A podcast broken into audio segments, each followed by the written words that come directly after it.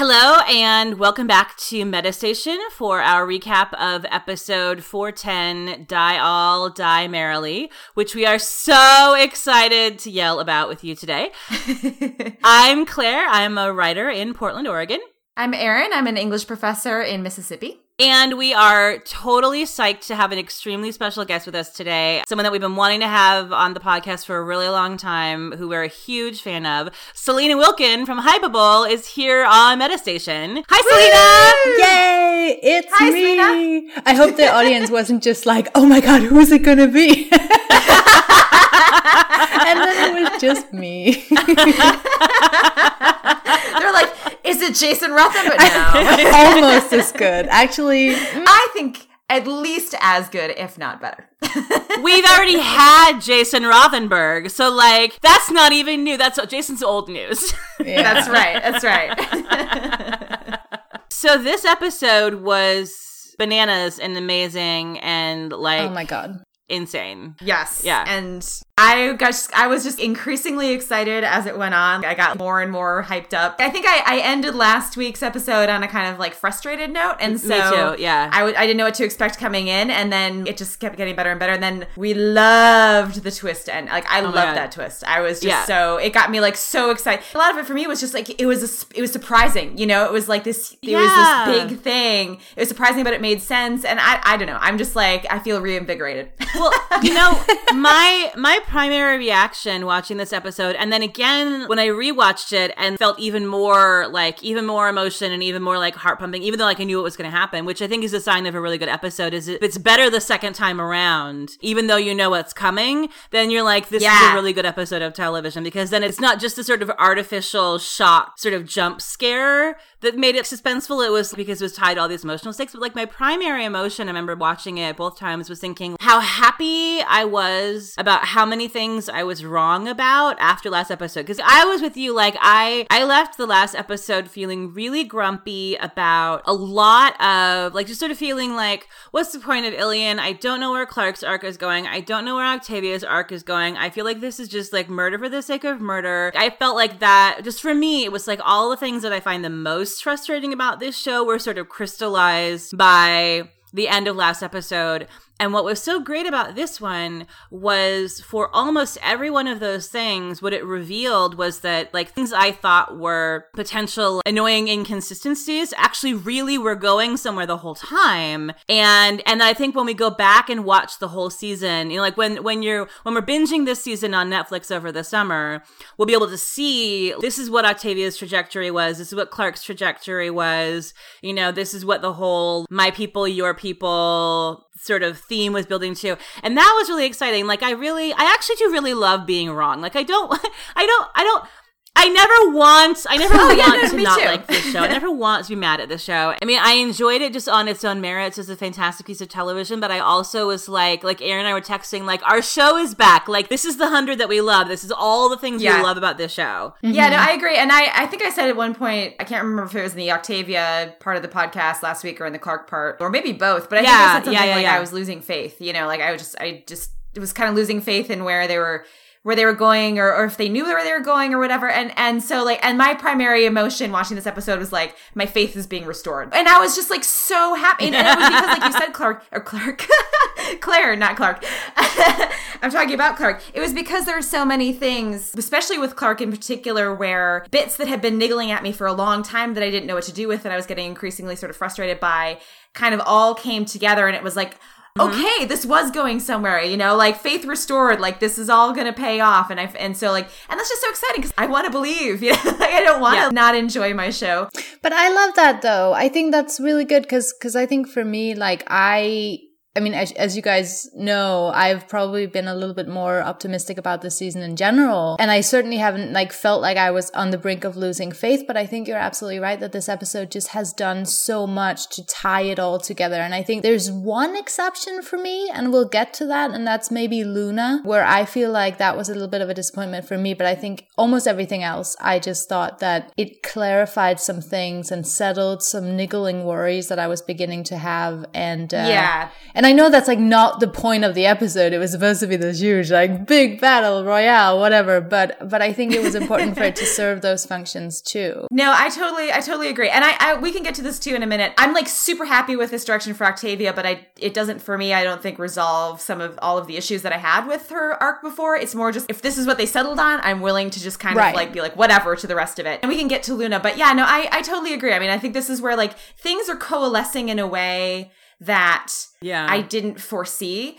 And like that makes me happy. And honestly, it's it makes me really, really happy and excited, not just because before what I had felt like I was foreseeing gave me some concerns, but also just because I mean we do a lot of speculating on this podcast. We like to talk about maybe this could happen, maybe this could happen. You know, it can be fun to be right when you're speculating, but honestly it's like way more fun when you're wrong. You don't want to see it coming. Like you want them to do better than what you thought. You know, like you want them to surprise you. Yeah. Exactly. I love being surprised. The fact that things coalesced, though this character stuff, you know, and, and other things coalesced in this episode Yeah. in a way that I never saw coming, that makes me so happy. Well, and that was the thing. I'm totally agree. Like, because the thing that I loved about this was the number of times that I either gasped out loud, uh, which and even know, even the second time when I knew it was coming, I gasped when Ilian died again, and I knew it. It was just like, but but I I, but I'm with you. Like I I love being surprised. I love, and we. I think this.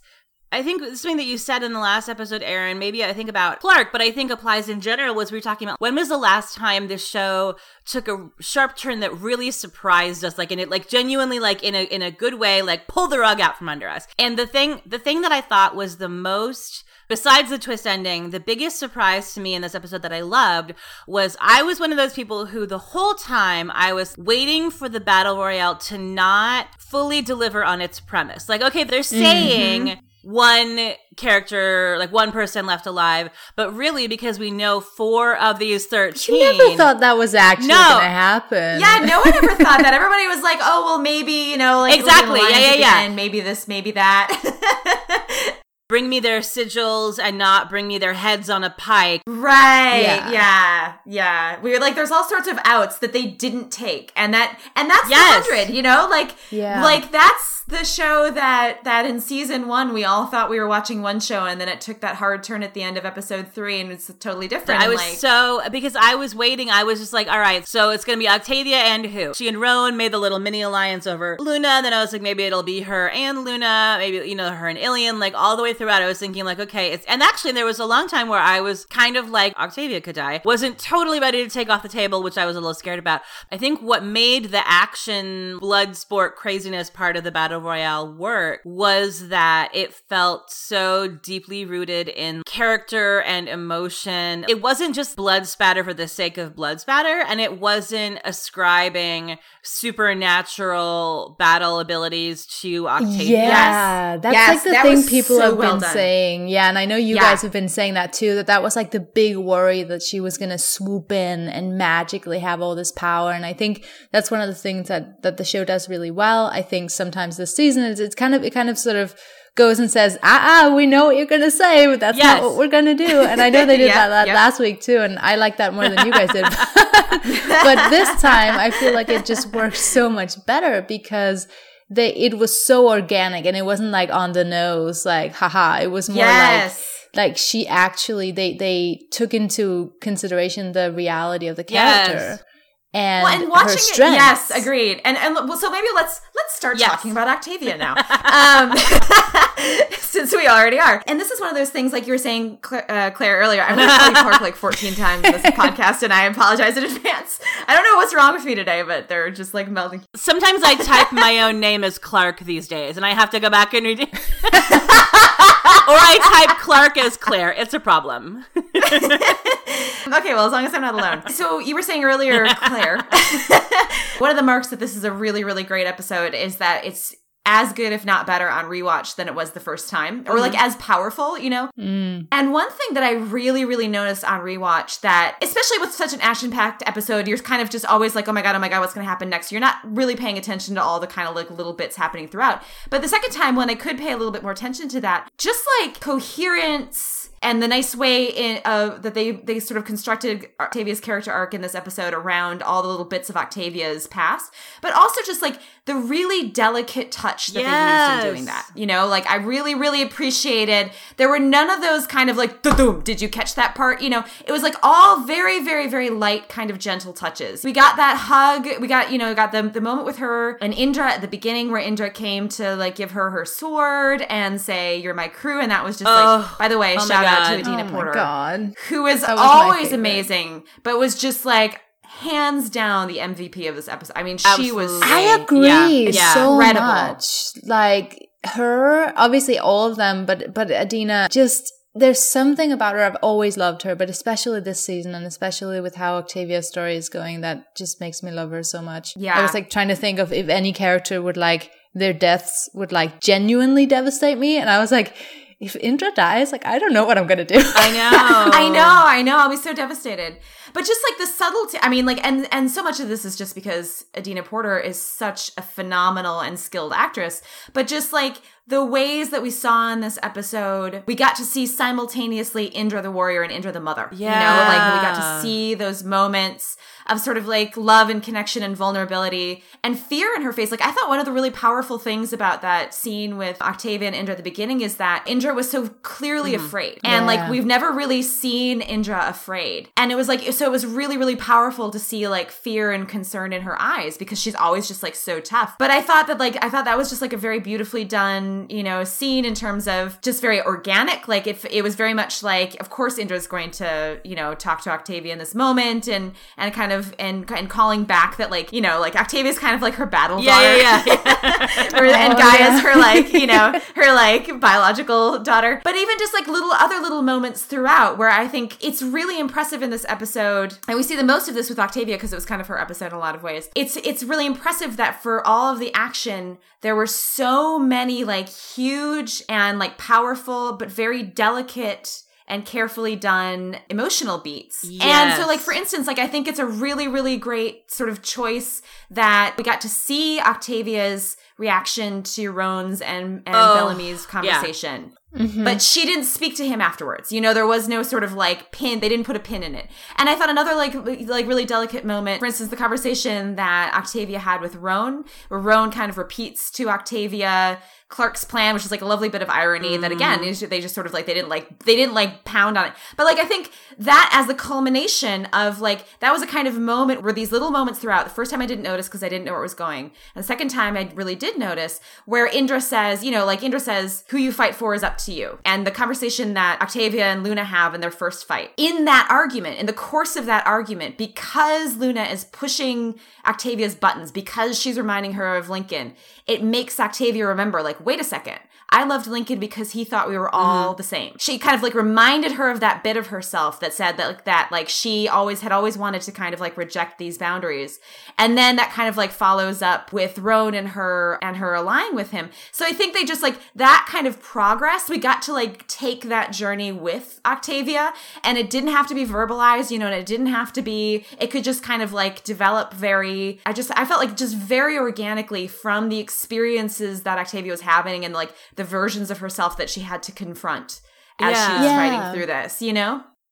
This is why like the reason why the the action sequences worked and were like exciting and compelling and weren't just sort of like murder porn was because everything that happened like every single death was part of Octavia's or someone else's like emotional trajectory. When you go back and rewatch like Roan smashes in a guy's head and it's like okay well it's like it's badass because it's showing us that Roan is badass but the reason that we're seeing it and the like the reason it has to be that you know that extra is because Octavia is like Octavia's hiding under that little metal box watching it it's like we had to watch Roan and Luna who are characters we've come to really enjoy become truly Yeah. terrifying Yes, and I was gonna say, like, second time watching that, I was like, we had to see, they had to establish that the two like most formidable warriors on that battlefield were Roan Yes. and Luna. So it was like important to establish this kind of like Roan can kill all Yeah. these people except for Luna with one hand Exactly. behind his back because that is actually plot important. So the gruesomeness was always shown through the lens of somebody watching it. You know, like Bellamy sneaking around the battlefield, watching, you know, like watching Luna fight that guy. That's important because Bellamy had to see that. You know, like Bellamy has to see like all the sort of sneaking around and stuff. And then we have to understand it made it feel realistic that Octavia, like Octavia is a very good fighter. She's incredibly strong and Indra trained her really well. But it established very clearly early on, and it made the stakes really high. Octavia can't defeat these people all by herself. So what I loved, like the moment that I just like my heart just leaped and I was like cheering was when Kane and Bellamy basically told her how to use all of the pieces of who she is to fight like Octavia instead of the show giving us some like magically now somehow Octavia has the ability to like defeat, you know, like the strongest warriors from all the 12 clans. and you said, right. Erin, when you texted me like last night, like she didn't out grounder them, she out Octavia'd them, which was a twist yes. that I did not see coming. And and so I so what I loved was that, you know, you can have like you can have all of these big, gruesome, actiony, slow-mo, you know, battle sequences. And what makes them awesome, like what makes them really compelling, is that there's an emotional reason for them all to be there. And then cutting back in between, like this is what made me with the part that just I think that made the whole thing really sing was after every awesome, bloody, murdery, stabby, whatever death thing, then we cut we cut back to the throne room and we see them snuff out the candle and we see people like falling into each other and sobbing and weeping. Like like you realize like every single one of those deaths meant something. And that's the piece that i think mm-hmm. is sometimes missing when this show does big like stunts for the sake of stunts or action for the sake of action is that it's just like killing is badass and awesome and like look at roan stabbing people and being cool. And it's like no a whole clan just found out they're all gonna die. And we watch the moment of that realization when she comes over with the candle snuffer. And so that i think kept us like always in the forefront of our mind was like every single one of these deaths means hundreds of more deaths and we're watching everybody watch that happen and that i thought was a beautiful like another really beautiful. I was gonna say on that, like I think that that was one of the reasons that I loved the scenes in the throne room. It's it's tough to say anything I love it the most because I love it all right. the most, but like it, part of me loved that the most because I feel like that's something that I have always I've always inferred this into the grounder society, but I love actually being able to see it. It's that the grounders may want this conclave. Like the grounders may say, you know what? Like we can't share equally among our enemies. We have to settle it this way. We want to know which clan deserves to survive. That's all fine, but that doesn't mean that they don't want to mm-hmm. survive. Mm. And I feel yeah, like that's kind yeah. of like not that that has been said, but because it Clarke has been our point of view character and Roan has been kind of the only one she's she's really interacted with. That's the impression that we've kind of not almost like accidentally or like because it hasn't been of. yeah exactly like been given because they just want to fight. Like Luna said, like Clarke kind of said last week, like she wants to save them all and the grounders just want quote unquote death. But I feel like in this episode, like it really brought home that no, they don't want death. They have their way of doing things, but they actually want to survive just as much as everyone else. And so I yes. think that that really showed especially i mean obviously especially through tree crew because that's the ones we know and that hug yeah. between gaia and indra just sort oh, of that was God. the moment of oh, truth God. like it's one thing to fight to survive it's another thing to lose you know i was i was gonna say like that was another moment that i feel like that was it the, the gaia indra hug and actually that whole little sequence when the tree crew warrior mm-hmm. fell and we he, saw he was like, like number two we, to go. yeah, I know, right? Like, whoops. Um, but like, but I thought it was actually really well. So we saw her watch the first guy die. Mm. You know, Gaia, no reaction. Then we will see her watch the tree crew guy fall, and she's like hit yeah, with it, yeah. you know, and then she's yeah. like, she has this really strong emotional reaction, and she goes inside and she embraces her mother, who we know, you know, whom we know that she's been estranged from. And I thought, like, one thing that makes this a really great episode and makes it work so well is that they took the time, like 60 seconds out of this episode where there's so much happening, to give us to like sort of have us go on that, you know, experience those emotions with Gaia. Mm, you know, for a yes. moment, Gaia is our point of view character. And we and we feel, you know, this is the moment we know her, we know Indra. We needed a way into understanding how the death of each one of these warriors out there is going to feel to the clans that we don't know. And so we got that little bit, you know, we got that with Gaia and Indra and we got to linger with it. You know, we got to watch Gaia realize it, we got to watch Indra realize it, and we got to sit there and watch them hug and think like that's a mother who just realized that her daughter's gonna die. Mm-hmm. So I think like that was such it's it's a it seems like such a small thing, but I think it is so it's almost like it's like a linchpin to the whole thing.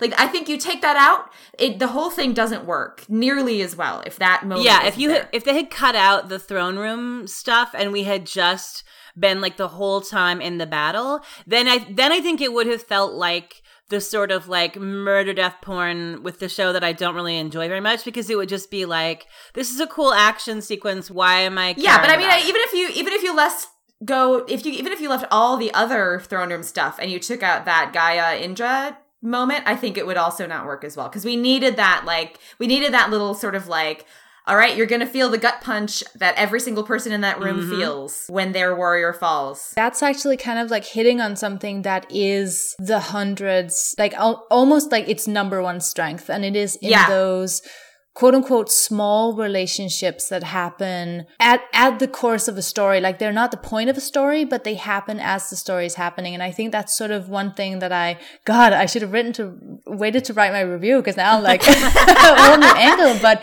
but that's kind of like, it's okay. Everybody made, will hear this. yeah. my voice review. Um, that, that, that's kind of what, what made this episode so special. And that kind of helped bring back that quote unquote magic of the show is that it may have been Octavia's story in some way, but kind of like what you touched on earlier, it was her interacting with all of these people who also had arcs and also had emotions yeah. and also had mm-hmm. agendas. Mm-hmm. And you had those people interacting with other people too. So you had, yes. you know, Bellamy coming into the battle to save Octavia. And he also had an agenda w- with regards to Echo, and he had an emotion with her. He had an emotion with Roan. Roan and Echo had an emotion. Luna and uh, Echo, no, and what's his face? Roan had an emotion. Um, there was all that stuff with with Lincoln that mattered to Luna too. Lincoln mattered to Indra. Kane and Indra had their moment. Like there were so many things going on, and not just Octavia. Everyone like a, a spider web, but like or like a spider web. Like everyone had interactions interactions with each other and they all felt emotionally significant. Yes, I, yes. And and like you said, like I think this this episode showcased what when the show is really clicking is one of their great strengths too, which is that you know, they remembered that all of these characters yes. have those relationships. That was the thing that really got that got to me was it was everyone's history with every other character was so alive. We got we got this yeah. little snapshot of you know the the history between Luna and Lincoln and Octavia and Lincoln and the fact that they look back on Lincoln with very having learned very different lessons. You know, and and also yeah. one of the things that I really liked that had that again was with a really light touch was the in sort of terms of like connecting it to what's just happened. That we understand that one of the sort of results of the whole Science Island medical art arc isn't just sort of whatever story impact it has on, you know, with Raven or Nightblood or Space or whatever. We can go back and relook at it as like what it turned Luna into. Yeah. What happened to Luna yeah. over the course of that journey and how that sort of reflects back. And so Roan bringing back to Octavia that like he had, he put faith in her and she lied to him and stole the flame, you know, and all these little moments that brought us back to, I mean, things that had just happened, things that happened at the beginning of the season, things that happened in past seasons, things that happened before the show even started, all of these little moments of the character's histories. And I think that's what I, and I think Octavia sort of crystallizes that the best because what we, what I really loved about kind of the journey that she goes on is that every piece of Octavia's history. Every character and every relationship over the course of the show we've ever seen be important to her played some kind of a role in what mm. happened. You know, like starting with like Aurora, you know, like the way that she was raised yeah. and her relationship with her mom and with Ark Society taught her how to be, you know, smart and sneaky and how to hide. And so that became sort of factored into the way that she was fighting, you know, and that it was Bellamy who reminded her of that, you know, Bellamy, and then Bellamy protecting her by like figuring out what Echo was doing and going after her. So, like, all of these sort of, you know, like all the Blake family kind of dynamics. But then even, you know, like then her relationship with Lincoln, her relationship with Indra, it was, it was like Octavia Blake, this is your life. You know, like all of the different. a Christmas Carol. It's what I Yeah, said in my yeah. review. It totally. Yeah, I, to- I totally. I was like, I was nodding so much when I read Yeah. that line in your review, Celine. I was like, it's, It's totally, totally a Christmas, Christmas Carol. Carol, yeah. ghosts of conclaves past. and uh, which I which I love because that's like that's what keeps it from being about you know the thing we were sort of lamenting last time, which is like you know like everyone kept talking about this was the episode where it's like this is like Octavia's big episode, this is the big Octavia thing, and it sort of felt like okay, so is the big deal thing going to be that she like looks hot and puts on some face paint and then and then kill and then kills a lot of people in a really badass way and then kills Yeah. everyone. Right. yeah, yeah, yeah. And what I liked instead was that it really became about that we get this moment of, you know, her relationship with her mom, her relationship with Bellamy, her relationship with Kane, her relationship with Indra, her relationship with Lincoln being like woven all the way through it. Even Ilian, like I, you know, I was very kind of like, what's the point of Ilian in the last episode? And I was very emotional about their little moments together because it sort of felt like, you know, like if you look at it as like every single one of these interactions, like you said before, it's like Octavia goes on a journey over this episode, and where she starts and where she ends are very different. And Ilian, like all those interactions with him, were a huge component of that. So it felt like everything was sort of moving things forward, but it was so tied. Okay, Claire, to- can I can I pause Yes. you there because I actually I will say my one like little sort of note in Octavia's story in this episode where I was like I don't I still don't actually know what this was supposed to be doing was Ilian. Like I mean it was you know an effective death and it was sad and everything because they because Chai Hansen and uh, Maria Avgeropoulos are like great actors and it was you know very affecting but i still am sort of like i don't really i guess i don't really follow so so like i would love to hear for you guys since it, if it works for you i would love to hear what how you saw that fitting together Well, I have a kind of theory on that, and I don't actually know if it's accurate or if it's maybe giving Ilian a little bit not enough credit. But I always kind of saw Ilian as as Octavia's kind of like stand-in Lincoln, and I know that feels terrible to say, and I know he was no more no no than I, that. I follow but, i'm with you i'm with but you I yeah think yeah as insofar as you can say that this character kind of existed for Octavia, which I hate saying that, but I mean it is kind of true. It is, Um, yeah I think that he, you know, when we when we saw her, that's where where the the him being on his knees and her pu- pulling the gun to his head kind of comes back into place that she didn't kill him then she had her lincoln moment there and she didn't do Yeah. it now Yeah. she gets to sit with him and give him this mercy death like yeah. she isn't killing him out of hate or, or, or self-hatred or anything. She's she's killing him as a as an act of compassion. And she's crying just as she was in that scene and she's you know he's asking him and I think that gives her some kind of alleviation of the guilt that she maybe felt in relation to to Lincoln and how traumatic that was for her. Not that this wasn't traumatic, but all hmm, things yeah. considered, I think it was a lot more peaceful and he was asking her to do it and all of those things. And I think, I think for that reason, the peace of death, you know, the mercy of Yeah, death is something yeah. that, that Octavia hasn't really gotten to, to do yet. You know, her de- death is violent for her. It teaches her a different relationship to death, I guess, Mm-hmm. because well, and also actually, you know, that makes me think of something else. So, like Lincoln chose his death, right? He chose to stay be- behind, knowing exactly what would happen to him, Mm-hmm. and that's the kind of peace that Octavia has never accepted about it. You know, like she Yeah. blamed Bellamy. And she blamed Pike. And, and like, you know, Pike did create the situation that led to Lincoln sacrificing himself like that and and Bellamy contributed to that and all that kind of stuff. But Octavia kind of like made this direct like you guys killed Lincoln and she skipped over the part where Lincoln actually made a free choice Right. to do that. And so I guess like her being confronted with Ilian saying, you know, insisting, kill me, please. I want you to kill me. You know, like it's a mercy to kill me. Yeah. And and him and him being I'm doing this for my people. I'm here for my people. Yeah. Mm-hmm. Right, right, right, right. So like Yeah. that does actually draw some like some deeper parallels that I hadn't thought about, about before, and that is important for Octavia because it does kind of, I guess, in like a super subtle way, like reframe her relationship with death. So she's able to think of it as something that can be a free choice, which also fits with what she says to Bellamy at the beginning in regards to herself. You know, if I die, I die. Mm-hmm. She's choosing her death, and he Yeah. allows her. So okay, yeah, I, I'm starting to feel better about this. for me, so like I was my feeling about Ilian is I still feel like I I think maybe this is where you're at too, Erin. I still feel there were a lot of things that were built into his arc from the beginning that I still don't feel like paid off. Like I still don't know what the point of the anti-technology cult was. Well, he had to burn Arcadia so that or O could be mad at him so she could almost kill him but not but blah blah blah. Yeah. etc. so we still have a lot of problems with the fact that it felt like for huge chunks of the season, he only existed to be like, "Hello, I've arrived with some plot exposition. Should I just dump it right here? Okay, great." You know.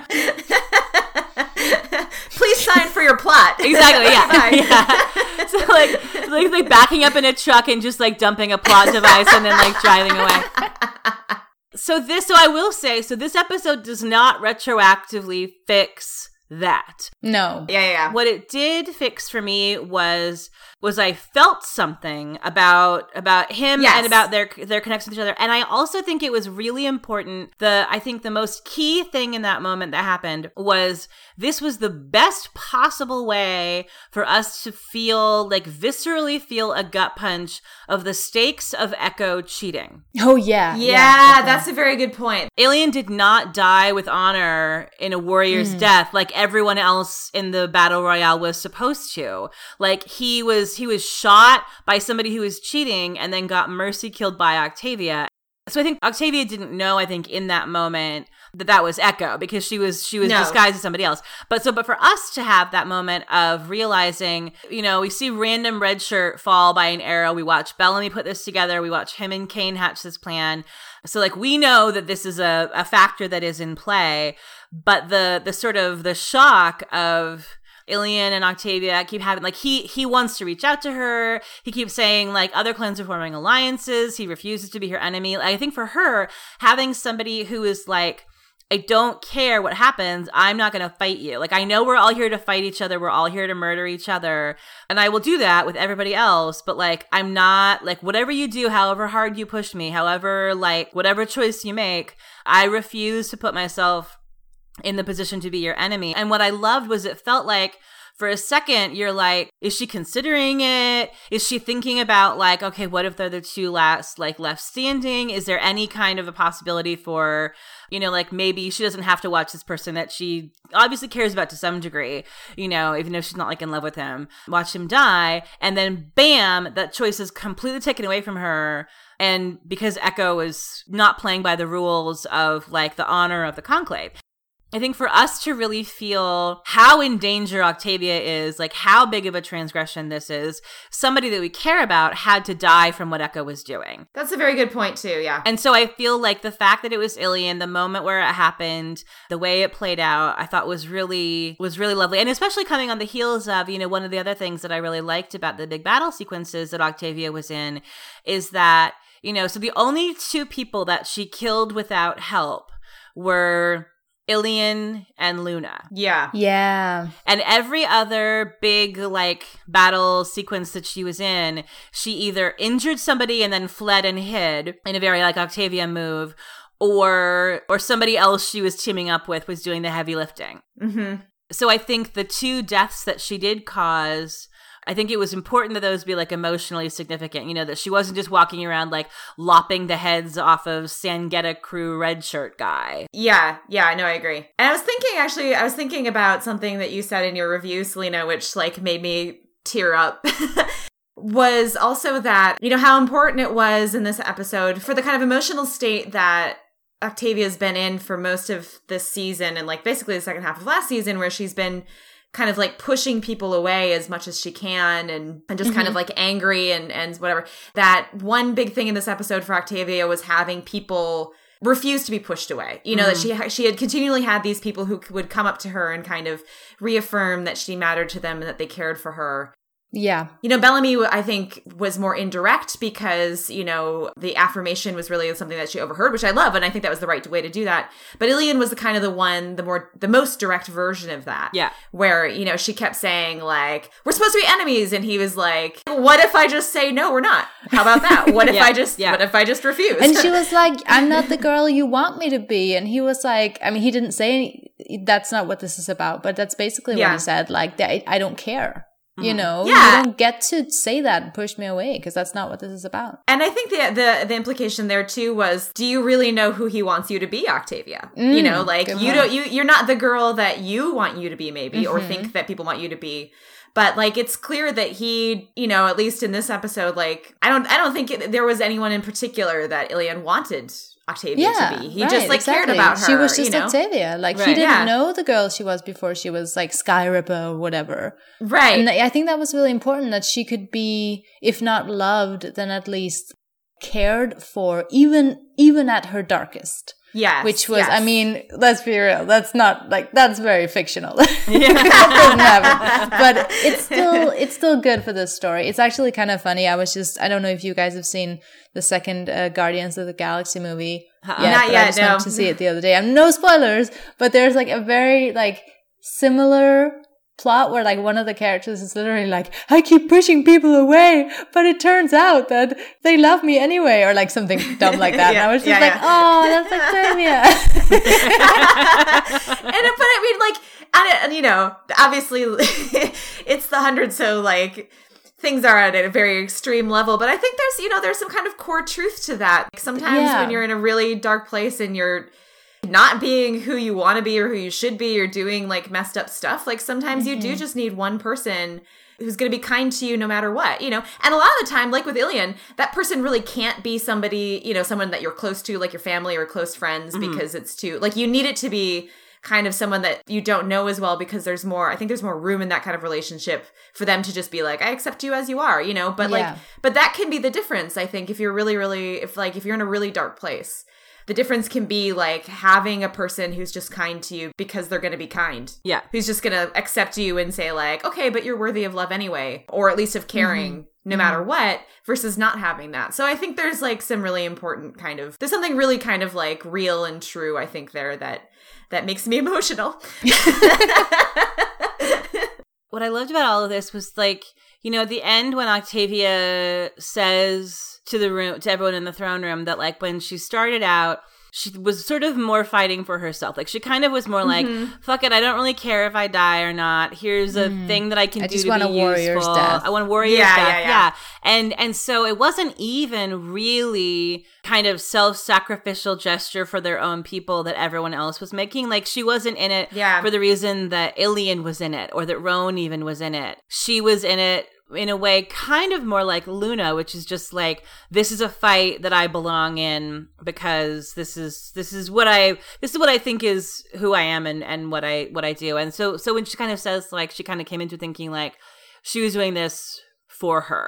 Mhm. And and what I really and almost like seeking oblivion you know Yeah, like, yeah, well yeah, if i yeah. die then at least it's over Yeah, you know walking into the black rain. This was a lot like that. Exactly. Yeah. Like she Yeah. she starts off the fight the sort of similar place with the Black Rain, the same place she was in when she like murdered Ankara and all the Trishana crew people on Ilian's farm. Like she starts off the episode as that Octavia. And I think what what hooks her back into being the best version of Octavia by the end of it is that sort of that parade of like every single person who's ever meant something to her reminding her that they've all seen the terrible things that she's done. They all know like all the worst parts of her, like all of that was public.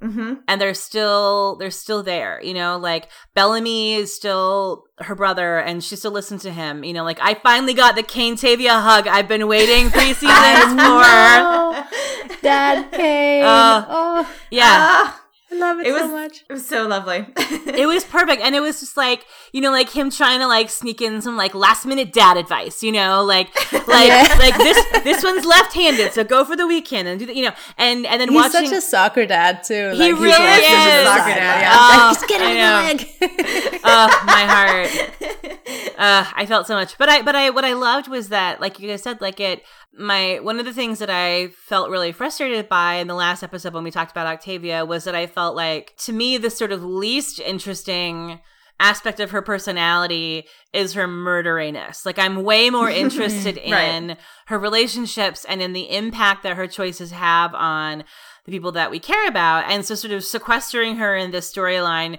where her two great loves were murder and making terrible decisions, and she only hung out with with, with Ilian and Helios, and everyone yeah. else was gone. I was kind of like, why am I supposed to care about this? And this really brought all of that back where we saw, you know, like Kane's face when she walks back into the end and she isn't dead, you know, and mm. Indra tearing up as she gives her the sword. Like all of these little moments sort of remind us that Octavia is anchored to all of these people. And so it makes her decision at the end to choose saving everybody over saving just Sky Crew. Like I, I sort of had a sense like okay somebody somewhere is going to say let's split up the bunker and share it evenly and it actually never occurred to me that it would be octavia because it feels like that's a mm. that's a really kind of magnanimous leadership choice from somebody like right. her but when we got there it felt so organic and i think you know why that moment like really resonated and worked for me in a way that i don't think it ever would have worked with from like Clarke is because it wasn't a magnanimous leadership moment that wasn't Octavia standing there being like, I am now your commander, and I say, we are all one people because I care for you. You know, like it was because it was just so it's because she's all personal. People. Exactly. Right, exactly. Yes. Like she's not rising above them. She literally is all of them. And I think that's kind of like another aspect of this episode that worked so well and sort of took the episode and took her arc above that sort of like what could have been a much mm-hmm. more cheesy story is that yes, she wasn't yes. just there was definitely an aspect of her realizing that all of these people cared about her but i think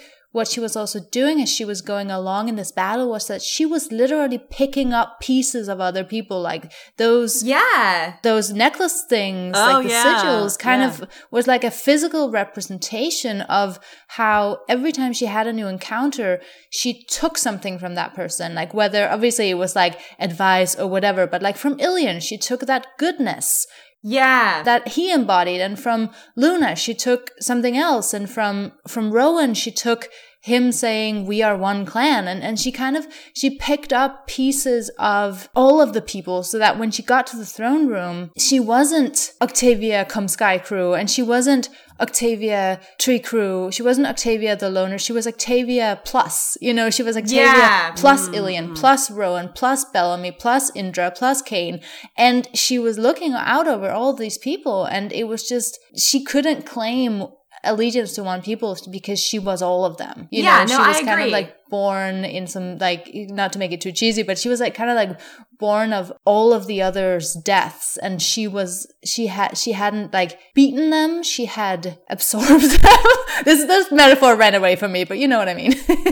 That's really well put. Yeah. No, and I agree. And I was thinking about eh, you know as we were talking that that the amazing thing about Octavia's arc here, and I think why it works so well, is that this is like this crazy bloodbath battle royale. Everyone dies. And and yet somehow octavia's arc is she goes from nihilism mm-hmm. to like this really really deep but genuine love for humanity. Yeah, yeah. i think like what it did is like, like you know in in this kind of ironic way or this unexpected way this horrible experience everyone dying around her struggling to survive all that kind of stuff. Like you know that's a moment that really whittles you down to your core and makes you face what you really truly believe. And that's that's what Octavia did. You know, so like that conversation, mm-hmm. that, that first conversation she had with Luna. Let's say this is the actual Hunger Games, and uh, what's his name? Caesar Flickerman, um, you know, was interviewing Octavia, the tribute from Sky Crew about herself before the Hunger Games. if you imagined, you know, the interviewer bringing up Lincoln to her in an interview before this began, her answer about Lincoln, I think, would have been completely different than the answer that she gave Luna. And I think like before this started, I don't think that Octavia would have said that she believed what she really truly believed. But it was like through this experience, through that mm. confrontation with Luna, that she was forced to re-articulate to Luna's challenge. Lincoln believed this, and I loved him for that. He thought we yeah, were right. we were all equal. He thought we were all all people, you know, were worthy. And that's what I loved him for. I think that was a kind of a moment of her realizing, oh right like okay that's why i loved lincoln you know it's like mm-hmm. that piece of you know lincoln came back to her same thing with like bellamy i think mm-hmm. she sort of like it's not that she ever stopped loving Bellamy, but it was so buried so deep and now it came back. And so I think like part of it is just sort of it's like Octavia plus, but then also in some ways it's Octavia like with all of this other stuff washed away, the Octavia that she's sort of able to come back to her core self, which is that girl who does just want to reject like look, it doesn't have to be like this, you know, like I can love Bellamy and I can love Lincoln. And Bellamy yeah. might not think that's possible in season one, you know, and like Lincoln might say that these people will never accept me in other seasons, but like Octavia was always going to be the one who was going to say like, "Uh, uh that's bullshit." You know, like I Mm-hmm. can love everyone. Yeah, and that's why she's the only one who could do this. And that's why she's the only one who could have, this outcome. And that's why it was so interesting to have her sort of take Clarke's role from last week and do it right. Yes, You know, Yeah, because yes. Clark was just trying to to force them. You know, she was trying Yes. to to do make them do a thing she she they didn't want to do, and Octavia was was literally like she doesn't she she's the one who's quote unquote transcended tribalism. Yeah, she's the one exactly. who's Yeah, yeah. Yeah. given a crap about tribalism because she's lived under the floor her whole life. You know, like Yeah, right, family exactly. is something that she makes. She doesn't care. Right. I love and that. Yeah.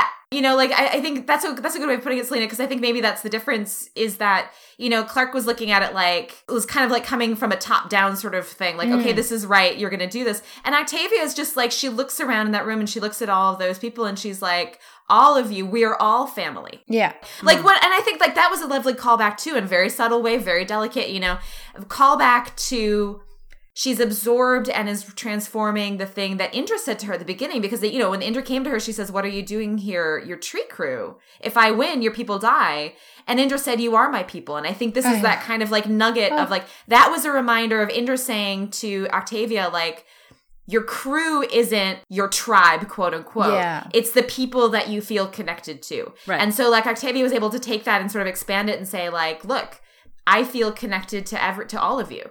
I think the the arc of Octavia's primary sort of emotional state stopped being about Lincoln's death and became about Lincoln's life. Like it became about yes. the person that he was and and the things that he taught her and like so it felt like the season one Octavia who was always the person who her her stubbornness like being used like for good. You know her stubbornness being Yeah. for like how can we like help people and do the right thing and um and not killing you know not wanting everyone to take guns not wanting the delinquents to kill the grounders not wanting to believe that they were enemies. And and so like that piece of her that she lost when you know she decided to become a grounder and she decided you know that being a warrior was going to give her some sense of her identity and then lincoln died and being angry over lincoln's death be- sort of became her identity. And i think that the transformation that happened here within this episode sort of created a new version of her with all those pieces sort of wrapped together. This the same way that like what i loved about the black rain episode with kane's arc was that it gave us like season one kane and season two kane and season three kane and season four kane coalesced into one person. Yeah. You know, in that moment where like he's being Bellamy's dad and Bellamy's like, You floated my mom, and Kane realizes that the person that he was back then, he still is that person. And I think that this episode did that for Octavia, which is that like all of the different pieces of who she was and all the different things that have happened to her sort of like revealed this core self. But I really think that it became about like she hasn't been able to grieve for Lincoln or or remember Lincoln in a way where we've seen her at all since he died. Think about the person that he was. yeah. And and Luna, like she had like on on Luna's rig, there was like little bits of that and like like tiny little flashes, but she just wasn't ready, you know. And I think that this sort of brought her back to a place where her relationship with him stopped being about you know like avenging his death or stopped being about this kind of dark but it wasn't about what she'd lost, was it? Yeah. like, it had been so much about what she'd lost, and this was about what he had taught her Yeah. that Yeah. she could gain. yeah, we started out with the Blakes in that room talking to each other, so I was already like, oh boy, it's going to be emotional. But like the first moment where I really felt like I had gotten kicked in the heart yeah, was when uh, Indra pointed out that Octavia's face paint was Lincoln's tattoo. hmm Yeah. And I think like, you know, it's one of those things that like when she, when she put it on at the beginning, it seemed to sort of, I- you know, it was like a memento mori. You know, it was like a reminder of his death as her motivator. Yeah. Yeah. But I think like the great thing is that that transformed by the end, like you said, to not being a reminder of his death, but a reminder of the part of him What that he she carries for. inside for her. Yeah. Right. Like the part of him that will always be a part of her. Yeah. And the part of him, you know, the part of his life that was really important. And I think since Lincoln died, since the middle of season three, and this I think kind of to bring it down a little bit in terms of like remaining gripes or whatever, since the middle of season three, I think Octavia's been trapped in the trauma of Lincoln's death. You know, she hasn't been mm. able to get past the moment when she saw him die, which is like, I mean, on the one hand, that is like, if I saw my husband get shot in the head in front of me, I would not be able to move past that for a very long time. So, like, on the one hand, completely legit. yeah. On the other hand, it has been a really long time you know, show wise, like that's basically like an entire season. The she's been locked in this and um and that we we've kind of been locked in it with her. And so I think like I absolutely love what they did with this with Octavia in this episode. Like this was an amazing single episode arc. It's like set her on a path that I just that I'm totally down with. You know, if I have any remaining sort of I still don't know how I feel about, you know, the pacing of what's led up to it or like exactly the kind of like weirdness right. of the middle of the season, Octavia. Mm-hmm. Like, I don't think that this retrospectively fixes that. It does a lot, you know, like I think rewatching it, it'll be a lot easier going through those episodes and thinking like, okay, but I know where this is going, you know, so I think it does change it somewhat. I don't think it totally fixes it, but it does but I, you know, like, hey, knowing this is where we're going, I feel a lot better. yeah, yeah, yeah, yeah. And I think and I think that sort of like speaks to something that is a little bit now we don't have to spend a lot of time on because we know we're like so much to talk about still. I know, right? like it it's something that I think this season has I've noticed has done a little bit differently from previous seasons is that each individual episode is a lot more standalone and there's yeah. a little bit less of a connection between like I feel like in previous seasons I couldn't tell who had written which episode. Like I know some people could, I couldn't. I was just like, yeah. this is one long story and I could be, I know where I am in the season, but I don't know like exactly what episode this is because it was so coherent. And I feel like yes. this episode as I've gotten, or the season, as I've gotten each episode, I have loved that episode. And that includes the ones that have sort of had Octavia, like, you know, the one where she almost kind of died and then she didn't yeah, and yeah, she slept with yeah. Ilian and all of that. But, I, but, but they haven't been connecting overall. And like you said, this episode yeah. does a lot to tie that up, but I still think there is sort of a little bit of an underlying change in the way that the show is done. I kind of, I kind of miss the old, more rigid, more cohesive version of the story because I am still left thinking, well, why did she have to have that Eragon moment. Like why right, exactly that right, been right. spent on something else? Because it had no it doesn't that had no purpose. Have, yeah. It was just so huge for no real reason because this was yeah. her Eragon moment. You know, this was her rising yes. from the ashes, not yeah. like whatever that was. So it yeah. is a shame. I think it is a little bit of a shame because we know that the show usually is so very good at remembering its own history and making everything matter. Yeah. I, I would agree with that. And I think that I, I think that's actually a really good way of putting it that within individual episodes, things will have stakes that are then mm. don't carry over to the next episode or that will yeah. appear to be building up stakes and be big things that are kind of undercut immediately after.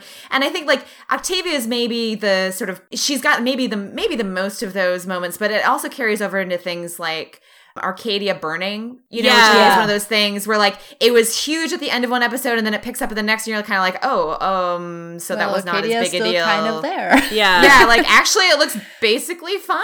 yeah. So yeah, so they haven't been excuse me they haven't they haven't sort of like carried through on the full repercussions of things like quote unquote seemingly big things that happen yeah. in the way they used to. And i think like thinking about like season one i think like one of the great strengths of season one is that and this is true in season two i think um but i like for some reason season one is in my head is that the story and conflict from one episode to another in season one is basically continuous. Yeah or they basically pick up conversations from episode to episode. Mm-hmm. Exactly. And like and they pick up conversations like it ended on like, okay, this thing happened, which is going to mean X, Y, and Z. And the beginning of the next episode is like, all right, X, Y, and Z is happening. So yeah, now we exactly. have to like yeah. deal with it. That tightness was like so satisfying and it was true for characters and it for the most part and it was true for plot and i think that's maybe the thing that's kind of missing this this season which has kind of produced this weird thing where it feels like there's been a whole lot of like anticlimaxes, like things that were supposed mm-hmm. to be climaxes have wind up being anticlimaxes because like the Aragorn moment, which seems huge. Yeah, yeah. Should have been a climax, sort of retrospectively becomes something of an anticlimax because like it's apparently totally irrelevant like an episode later. Well, it's it's the same yeah. thing as like I mean that like that and Arcadia burning and I think and I suspect at least some elements of the Science Island story like they yeah. in in hindsight they were so transparently just moving chess pieces around the board that they don't have any like emotional weight where it's like okay so I had to do X to make Y happen to get everyone in the right place so that Z can happen so that then we can do this.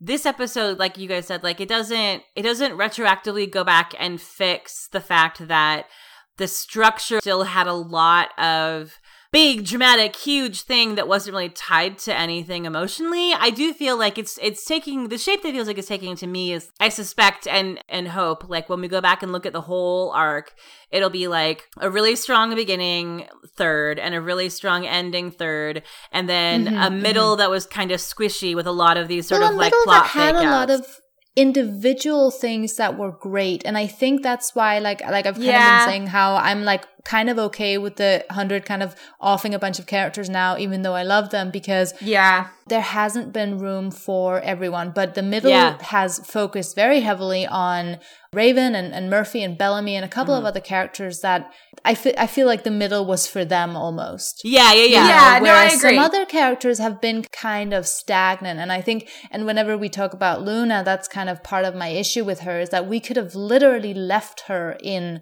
Eli Guarded when, I mean, I know we needed her for the Nightblood, but in theory, she had the same exact attitude that she had in this episode. And then we saw her kind of, kind of flip flop a little bit with Murphy and Raven. And, and, you know, I give myself to the creepy miracle of whatever he said but all that and that was good and i would not trade that for anything but at the same time it kind of didn't really need to happen you know and and Right. so I mean, it's she's got a smaller, or I guess like because because her character's more minor, a smaller version of. I mean, I had the same, you know, sort of issue with Octavia a little bit, bit where I was like, well, if she fell off the cliff and we didn't know she and like didn't come back until she rode into Polis, like, Mhm. Yeah do we? She didn't really change in there particularly. I mean, like we needed Ilian, and it turns out that the relationship with Ilian is important for a bunch of things in this episode. But it's one of those things where it's like, so like you know, that's one thing where I'm like, okay, I do understand why but the Ilian like role but you im- could have used that stuff with abby you know like Yeah, yeah, right? yeah, Yeah, yeah, yeah. Like there are like, other mm. people you could have done that with. I also feel a little bit with Ilian still, and I don't know how how you guys feel. And I'm this is a kind of like gut level thing that I don't. I'm not even sure yet that I can articulate what exactly it is but there's something like there's something that doesn't sit totally great with me about Octavia and Ilian's relationship being sexual yeah Hmm. I don't think they didn't need to sleep together for any of that stuff to happen. And I Mhm. feel like it's not that I'm sort of like that their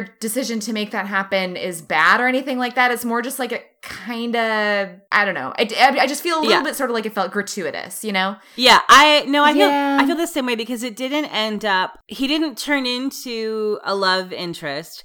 It almost feels like cheating, you know, because what they needed him, they needed him to like care a lot about her and they needed to have a close relationship, but they didn't really give a whole lot of time to really like there was one episode basically that showed them kind of like forming a, an emotional connection. The last episode they had like basically no emotional connection. Right. Them in bed, the sexual connection seemed to be shorthand for now they care a lot about each other. And maybe that's the thing that bugs me is feeling like they use the fact that it became sexual to kind of like speed it up. I don't know. I yeah, I don't know. I disagree with that a little bit, Okay. and not necessarily. You guys are not necessarily wrong, but I think for me, I always read it as just Octavia needing to be quote unquote physical in a way that wasn't murder. You know, like for Mm. me, it was kind of, and I know it's like a little bit heavy handed. He's a lover, not a fighter, like, you know, but, but I think that's what it was. Like, they literally got naked together, you know, like she was vulnerable in a way that I don't think she would have been if this had been like a friendship, you know. Mhm. That's totally legit. I think and that's that's completely fair. Like I said, I, I don't actually know that my like weird like gut thing is like Hmm. rational at all. it's just there. For me, what it reminds me of is one of my issues with in season three with Gina dying in Mount Weather, which is like, does the show not trust that we would believe that Bellamy would be incredibly motivated to like seek vengeance and be totally distraught about the loss of his people and their food stores and all those other things that are like, it's not as sexy and dramatic as like his girlfriend died, but like a deeper and more nuanced understanding of the character is like, wouldn't, don't you trust us to understand Bellamy enough to know that Bellamy would be appalled to have accidentally been the cause of those people's deaths? And I think for this, do the writers not trust us enough to believe that we would believe that Octavia befriending somebody and then having to mercy kill him would take her on the same journey. And it does sometimes feel like they use sex as like as shorthand. Mm-hmm. Like we definitely know the audience will get it if this is about somebody that you've dated or slept with. And we don't totally trust that you will get where we're going if it's like a relationship that is platonic. Yeah, I get that. You feel a little bit talked down to, maybe like a little bit. Yeah, yeah. And I'm and I'm on the fence because I do see your point, Selina. I mean, I yeah, think, yeah, yeah. I think there is like a legitimate piece there that is just like Octavia needing physical comfort because she's not like available or open enough really for actual emotional comfort. You know, like mm. she wouldn't Yeah. accept. You know, she's not going to open up that way to Ilian. So, kind of like the only way that she can be vulnerable is physically. So, I do get that that's a part of it and that does fit with her character. And so, this is why I'm kind of like on the fence with it a little bit. Mm. it is a significant step in her grieving Lincoln that she moved forward enough even even if it began for sort of unhealthy make me feel something else kinds of reasons like moving on enough to be able to sleep with somebody else and to be able to even that tiniest little bit let somebody else in even if it wasn't all the way and even if it was sort of wrapped in all of this other kind of dark stuff that she was going on like Ilian being a step in Octavia's journey of grieving Lincoln in a way that is constructive instead of destructive. You know, I think it didn't start out that way, but I think it did help sort of move her that direction. Yeah, for sure. Okay, but what about this? so they dropped in last week the re- the um, reincarnation thing with Ilian, right? Mhm. So Octavia's pregnant, and her exactly that's what I was gonna say. And her No. baby. I was like, what if this is a setup for Octavia to be pregnant with Ilian's baby Oh, or Lincoln's? I, don't know, hope but not. I hope not too. She's still 16. Yeah, I know, I know. And I honestly think that this is not a show that will ever have a pregnancy storyline because it's just Yeah. like I don't know how you would even do mean, that it on would the show. It would only be Abby. Like I'm, ser- I'm and I know Yeah, that yeah, yeah. that's like getting to be maybe a little bit of a pipe dream, but I really feel like the only one they would make pregnant on the show is Abby. I agree. I am still rooting for it. we still haven't seen a brain scan. We still don't know that whatever was wrong with Abby is the same thing that Raven had because the show has not mentioned it ever since then. So I'm like, I'm holding on to Cabby Baby theory until it is proven otherwise with a fucking brain scan. I'm, I am riding this train to the end of the will reveal, station. like a second brain. Claire's a Claire's a cabby baby truther. I am. Until I am. they like until they, you know, even if they give you a brain scan, you'll be like, okay, but that wasn't a pregnancy test. And they'll give you a Exactly, pregnancy test. yeah. And you'll be like, well, sometimes pregnancy tests are wrong. Let's talk about Luna. Let's talk about Luna. yeah, yeah, yeah. Okay, so here's my thing about Luna that I I really liked, but my sort of I guess one reservation that I wish they had developed a little bit more deeply was it felt like the I, I loved sort of like dark nihilist villain Luna, and I feel like it's one of those things where you can, if you try really hard, map like reverse engineer backwards all the steps of how she Mm, got there. But I but I do wish in hindsight, if this is where they were taking Luna, that that some of that had been planted a little bit more in detail earlier. Otherwise, it looks like Yeah. this character that we have come to know as like the ultimate like the ultimate pacifist, like totally unyielding in her beliefs and and like this sort of perfect foil to Sky Crew because she basically is like, nope, I have this rigid and unyielding right and wrong. And I like, I really like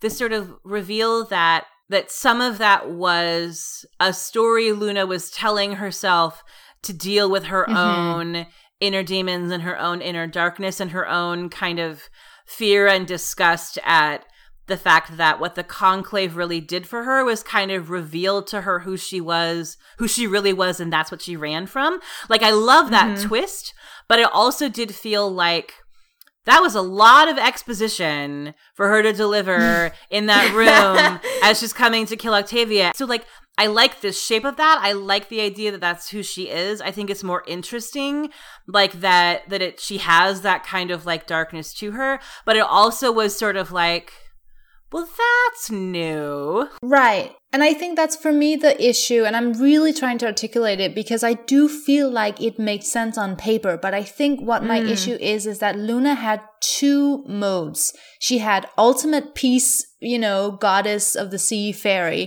and she had villain, evil, humanity must die, like angel and jealous kind of juxtaposition. And I know that's Yeah. not what she had but but that's just because of the way that they had her story and the way that she, they had her sort of weaving in and out of, of the different stories and the people that they had her interacting with that's kind of what it felt like and that made it a little bit less elegant than I feel like it could have been. Because again, her coming in as like this angel of death going, humanity is awful it must like the best thing we can do is to just like eh, just end this madness. Like part of me even agrees with that. I'm like yeah. she's right. Like yeah. you know humans are awful and she's right that they are spending their their last days fighting and that is a, a, a you know fundamentally destructive thing to do. But it just wasn't the luna like like it was kind of she was going back and forth. And that's again what i meant like we saw this luna in 404 mm-hmm. but the episode before that we saw the good luna. And then in the episode after that we saw the good luna that was helping raven and helping murphy and all of that. And and the nuance of that i just think wasn't clear enough. And yeah and I think the the last thing that, that that I think really brought that home for me was when Octavia said, which should have been a really good line, but it just didn't really hit with me, was when she said, you know, there are people worth saving, just not you. Yeah. And I know she hadn't I know she hadn't yeah. been on Science Island. I know that she didn't like from her perspective that was true, but for the show to have that be the last thing that that was said to Luna, I thought was unfair to her character because that wasn't all she was. Yeah. Yeah, no, I agree. I agree. Like I thought I actually feel like I'm sort of annoyed with that line a little bit because I yeah. feel like if you took out that line, it would work a lot better. You know, like I was yeah. one of those ones where I'm like, am I really supposed to believe that? Because that doesn't actually seem to be true. You know, she like, could just have said something like, "There are people like I still believe right. in the goodness of people. Yeah. I think you are wrong." Like that's all she had to say. Or just stop with, "There are still people worth saving," and don't right. add, "You're not one of them." You know, just right. like leave it at that. You know, mm-hmm. um, because we understand that she has to kill Luna in order to save everyone else. Like she doesn't. I think maybe they. I don't don't know. I think maybe it was supposed to be like that's supposed to justify Octavia killing Luna, but we she didn't need that justification. Mm-mm. Because Luna wasn't a monster. Like in a way, yeah, she did yeah. get into her darkness, and I do like that. But again, that wasn't all that Luna was. She wasn't actually exactly. like an evil vampire, you know. right, right. Yeah.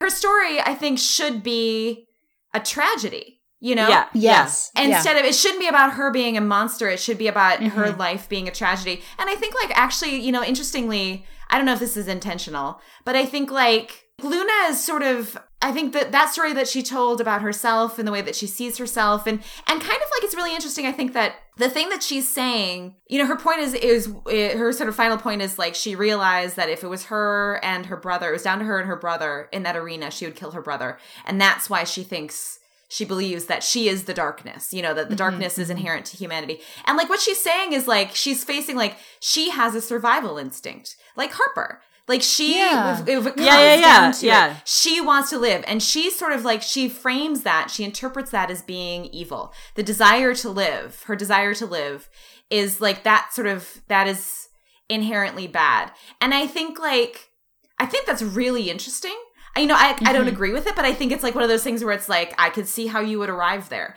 And it does raise a lot of questions, you know, and especially as a kind of like implicit foil to Clarke, who on the yeah. other side is sort of embracing her, this kind of like villain role on the idea that, that any people surviving ever is better than no one. So therefore anything is justified. I think that's really interesting.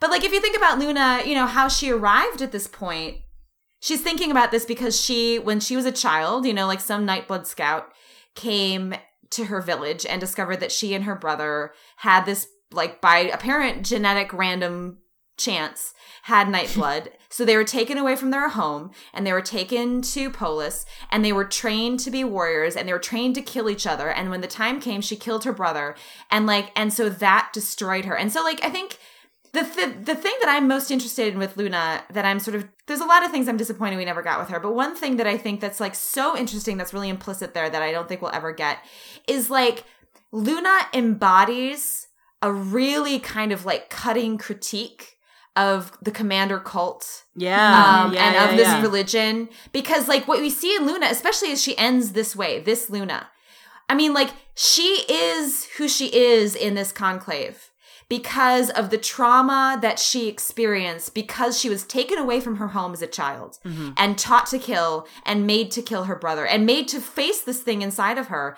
that I think almost everyone has. You know, like if push Yeah. comes to shove, She even that's said that too, yeah. Exactly. Yeah. Um, like she thinks that's evil because of the experience that she's had because because she's a nightblood, you know, because like because of this culture and what it made it turned her into. I think that's a really, really interesting perspective on that part of grounder culture that has always been implicit in it and implicit in Luna, but has never we've never really gotten to like confront and grapple with. And I kind of wish that we had, and I don't think the show ever will. Partly because of Lexa, I think that would be a really iffy thing for them to be like, mm-hmm, maybe mm-hmm. Commander, the whole Commander system is evil, Right. Yeah. I think there's something really, really interesting in thinking about that. You know, like if Luna is a monster, she herself individually is not a monster. She's the product of a monstrous system. Right. You know? Yeah, right. exactly. She's like Black Widow in a lot of ways.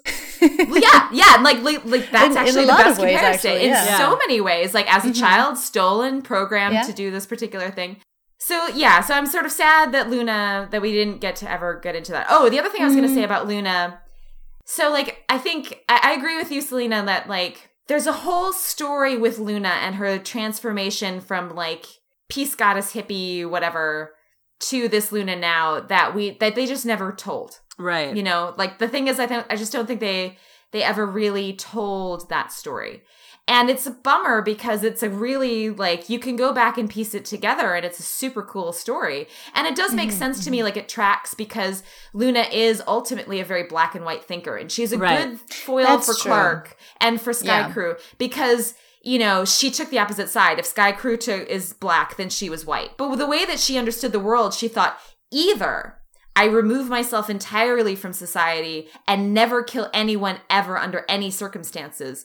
Or I am the darkness and I exist Yeah, in order to I wipe out humanity. Mhm. So there is a kind of like in the way that she she's sort of unable to find a gray area to deal with those contradictions. You know, the way that she that when confronted with like the most human thing of all, arguably, which is the desire to keep living, you know, in some ways, she sort of has to frame it as either good or evil. And you know what? Isn't that so interesting too? Like, I'm just, I know she just died, but if, you know, her character's just opening up in such a big way because this is literally the, the show where there are no good guys. Like, everyone Exactly. exists Right, in right, that gray right. Exactly. space that Luna was incapable of existing in. Like, there's so much there. And, and I mean, all that said, I just want to make it clear that, like, I'm not expecting the hundred to tell every story. Like, Oh, yeah, yeah, no, I- you know, I as I, agree. as I said in my review, like they have too many characters, and Right, there's right. Yes, too many yes, stories to tell, yes. and there's whatever the way they go. There's a million other ways they could have gone, and it's so easy to sort of after the fact say, "Ah, they should have gone this other way." But I just, I think when it is things like Luna, the fact that she died doesn't bother me. It does, but it doesn't really because I know that some Yeah. people had to die. But I just, I am looking back on it a little bit and going, I I wish it hadn't felt as as villainy as it did but i guess what you're saying is makes a lot of sense and, and i think that that is sort of another reason why it would have been cool to give her a little bit more space is exactly because she was the only character who existed in the black and white space that the show usually avoids and because Yeah. she existed there she had to be one of one or the other she couldn't just be one Yes. she had right. to jump back and forth I agree with you, Selina, that like the issue I think for me, because I mean, watching this episode and I loved all of Luna's stuff and I love this Luna, but like, but that doesn't remove the fact that it was a really kind of abrupt transition. So I think, you know, and they don't have time to tell every story, and that's absolutely true. But I think this is, you can, you can, I think it's totally fair to say, like, okay, but this was a case where perhaps we maybe needed to see more of Luna's story than we got because she's so central to this. It would have really helped. I mean, it doesn't have to be everything, right? It can just be like one or two more scenes between, or even one scene. Like after they steal her her bone marrow, we don't see her again until now. Like even if it was Yeah. just one scene of her being like, "You guys actually knocked me out and stole my bone marrow," like fuck you, I'm out. You know what I mean? Like something like that to kind of set us up so we knew what her uh, frame of mind was when she left Sky Crew, so that when she came back, we had a little bit more context. I think to me, I think one of the reasons it felt like it didn't track was like the moment where where Octavia basically says like what the fuck happened to you like you used to be a pacifist and she was sort of like you know like Sky Crew fucked me all up. That's the first moment I think that we were explicitly given the story of what happened on Science Island from Luna's Yeah. point of view. Mm-hmm, mm-hmm. We were being guided towards watching that story as being about Abby and Raven and Clarke. Murphy and Emori occasionally, even like Roan, like everyone, every other character's perspective on what was happening on that island. We we had a chance to kind of sit with and Luna was sort of presented as like the test subject. Like Luna was the person upon whom they were doing these experiments. Like the idea that all of this stuff through her eyes was contributing to this kind of slow erosion of her belief in the goodness of people that led her to this ultimate place of like complete and total nihilism. I think if we had had moments where we were watching her watching what was happening because like they did that really subtly with just with just a few shots of Emori. Like we understood With Emori, yeah. Yeah, like, yeah, yeah. like very vividly and clearly, how does all of this look to Emori? And we know what Abby and Raven and Clarke are trying to do. They're trying to save everybody. They believe they're doing the right thing. So we understand why they're doing it. But we also can take that step back and understand exactly how it looks to Emori watching it from the outside, knowing everything about who she is and her background and her, you know, lifelong trust issues, all that kind of stuff. Like Luna was never a POV character in the Science Island Yeah. storyline. Yeah. You know what we needed, I think, and really like, and this would actually, I think, potentially resolve this issue and the Clarke issue through the middle of the season. We needed a, a thread of Science Island that was a story about Clarke and Luna Yeah. Oh, yeah, that would have solved so many problems. because that would so because that would solve the Clarke problem. Like if mm. we got a thread about the growing tensions between Luna and Clarke, Yeah. Luna, you know, sort of increasingly disapproving of Clarke's decision making. And it was already built in there from season three, you know, like From like season three, right. exactly. Yeah. Like she was doing the same thing again. Clarke was going to like knock her out and put the chip in her head. Mm-hmm. right, which they basically did with the bone marrow. Yeah. If we'd Yeah. even if we'd had if we'd gotten a thread of Luna sort of like if Luna had been the foil for Clarke on Science Island the way that she had been in season 3 that would have solved so much for Luna. Yeah. And solved for Clarke because it would have given us like I love the twist at the end of this episode and I can go back and like piece back together for myself all the ways that they set it up, but it was not at all clear that they were setting that up.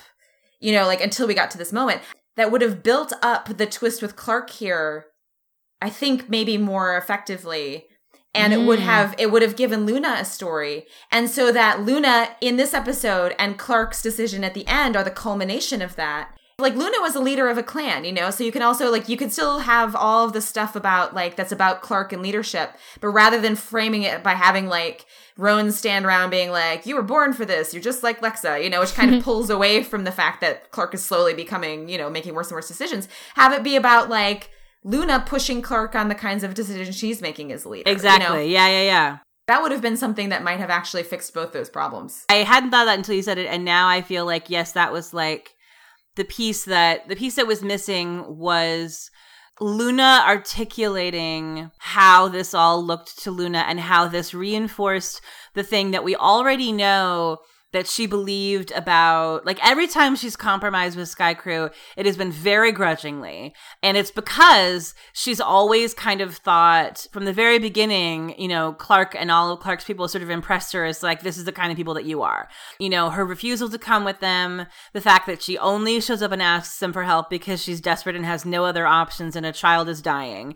You know, like every time she has engaged with them, it's always been with this very strong sense of like, you know, she's never really trusted them. Putting a button on that and reminding us that what happened on Science Island was kind of an extreme ramping up of this thing that's always been there and showing it to us through the lens of her you know, of her relationship with mm-hmm. Clarke, who is the one person on on Science Island that was also there with her on, you know, on the rig. We could even have just have had like one scene of Luna leaving. Yeah.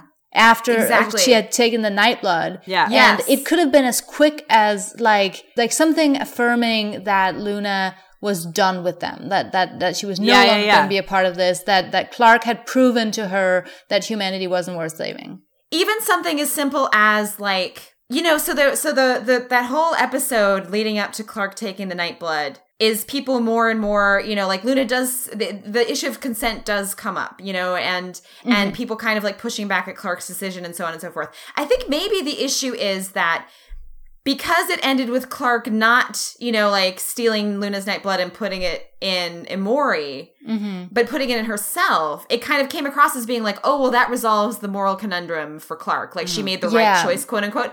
And which turns out wasn't actually what they were going for, but that's kind of where it seemed to be going. That was where I was sure it was going. Like I'm still. Oh, really? That's a whole other issue. I'm still like a little bit confused on that because that was like a a good moment for Clarke compared to everything else that she's done. it was a through, good right? moment for Clarke, so it's sort of confusing. Yeah. What maybe would have helped because I think like it is in some ways a good moment for Clarke, but still not in all ways a good moment. But for, still, you know, the like stuff that led up Yeah, to yeah, it yeah. was still kind of unforgivable, and there could have been something like even with Murphy and and uh, Luna to put a pin in that. She would have been like you're you are like something less cheesy than you're staying with them after what they did to you, and Murphy would have been like they are my people, and she would have been like uh, something about them all being evil, and then Yeah, yeah. out. You know, like that would have anything like that. Yeah. But that also would have given us some kind of like fallout from that, you know, because they, they Yeah. sort of dropped that whole thing. Like it ends with Abby smashing the thing, and then the next episode they're all packing up and seem to be relatively hunky dory. So it would Mm-hmm. And it of didn't give us anything with Murphy anymore in that sense. And again, we don't need something for everything, but every No. once in a while, it would be nice to just have a little bit of a transition moment before we move on from episode Yeah. to episode and have things sort of be a little bit reset. yes. and again, no, I that comes agree. back to the to the slight issue that I do have with this season of things episodes not really being as cohesive as they were before. Yeah, the slight disjunction. Yeah. And I think, like, alternately, you know, you, it could be as simple as a moment of at the end of that episode, you know, Clarke, like, maybe even coming in, like, after, like, Luna's packing up to, or coming in and saying something like, I'm sorry. You know, but we had to do it. Mhm, You know, like I had to do it because we had to know. I had no work. choice. right like the classic clarke like of course she's gonna say i had to do it you know and and like and maybe even saying just like just so you know i i tested it on myself instead of emori and and luna saying something like you know just something like you don't get it you haven't changed at all you're the same person who mm. tried to force the chip on me on the rig you'll never you know just like something like mm-hmm. that to kind of like show like okay clarke thought that she was doing the right thing and luna saying like no this is still not okay and i still hate you Right. Um, right. Yeah. Yeah. you know i think like it, again like you said selina it's not like we need a button for every single little thing but there are certain places where we needed a button and we haven't gotten one and mm. i think we're sort of mm. like still you know like there's some little just sort of kind places of parsing through what it is about Luna's death in this episode that felt a little bit unsatisfactory when Yeah. when really the circumstances of her death and her motivation and everything made total sense. right and for her right. being one of the three, I still think that sort of Ilian, Roan, and, and Luna being those quote unquote three ghosts, like I still feel like there's some sense in it being those three. Yeah but it's one of those things where it's like this feels like it should have worked better than it did so hmm. what exactly is it that's like not mm-hmm. quite 100% clicking yeah I think the reasons why it didn't work to me feel like they are about Luna's arc and not Octavia's. Yes. Like Yeah. Octavia's Yes. side of it feels, with the exception of, I agree, of that one, the second half of her last line being like, why, why is Luna suddenly not worth saving? but that line aside, Octavia's half of the Octavia Luna storyline, like all feels like it tracks spot on, and it's really just it's the it's the Luna part of it where it feels like pieces are missing or or more could have been done. Yeah. Should we talk about Roan and Echo? no roan come back roan i'm going to miss him so I much like, I know Oh that this God. like has been debunked already, and I would be disappointed if it had actually been true. But when he died, there was a small part of me that was like, but he's not really dead, is he? me too, me too, me too. Yeah. like there was Yeah. literally Oh no my way you God. could, you could have survived being drowned in black rain. But some Yeah, yeah, yeah. part of me, I know. Like some part of me didn't want to accept that it was true. I was like, no, he's faking it again. Like I was like, literally, this is so scarring. Like, I know all the deaths were horrible, but his was obviously like the most horrible because Oh, of just the way it happened. The- Yeah. The, the fight scene was spectacular, and I Oh, just rewatched so it. Before we started recording. And when I got to that part, I was like, no, like it gets worse every time. and when the, when he pulls the sword Uh. up and the black rain comes, I was just like, no. Oh. And then Luna, who the Black Rain just rolls off I of, and so she just so like he can't, he doesn't get the chance to like flee for safety Mm. because Luna is just like, I'm still here, bitch. I think in in some ways part of the real gut punch of of Roan's death, even though like I yeah. sort of went into it thinking like there's a really good chance that he could die. Like I want to be sort of like braced for it. But but in some ways I, I feel like what they did really well with Roan, which I think points out in some ways where some of the balls got dropped with Luna. All along, we were reminded of his relationships with all of these characters mm-hmm. in this really beautifully subtle way like all the way kind of throughout in a way that totally track. Like it makes perfect sense that you know, that Roan kills Tree Crew, like almost right off the bat. Like that's absolutely tracks with like who we know of Roan. But it also makes perfect sense that like before, like this scene with Clarke where Clarke walks up to, to try to sort of like negotiate one last, you know, attempted a deal with him and Echo. And he's like, it's over, you know, and he absolutely means it. Like he's done with her. And that was so hard to watch too. But there's sort of reminders of like Roan is one of the one of the characters on the show who's like driven by forces that are absolutely ethically consistent. Mm-hmm. Like you can you can totally predict down to like the last little detail like Roan is always going to do what is right to do to save his people. And what that looks like is different for him than for somebody like Clarke because he's also so shaped by the sense of like honor and tradition and like he's such a Gryffindor. yes. Oh he's such a Gryffindor because like he did like the fact that he didn't kill Echo, the fact that he wasn't willing to cut a sneaky deal with Clark, like even even to save Azgeda, he was mm-hmm, like mm-hmm. we are not cheating. You know, like that like all those little moments of like who Roan is and why we love him. And then then yeah, and the battle sequence was awesome, but it was like it like it hurt so much more because we got that beautiful moment of him with Bellamy, that moment of watching him like the sort of satisfaction of Echo getting smacked down, and like the romance breakup between him and Clarke, and then and then this last little like uh, like him reaching out for Octavia like at the 11th hour and being like you know whatever happens next happens next but like for now we are one clan and meaning it. It was just like oh I just like I just loved him so much like I, he was kind of like the last righteous man yeah, a way. Yeah, you know? yeah. Like he was the one who. I mean, we, I know we still have Kane.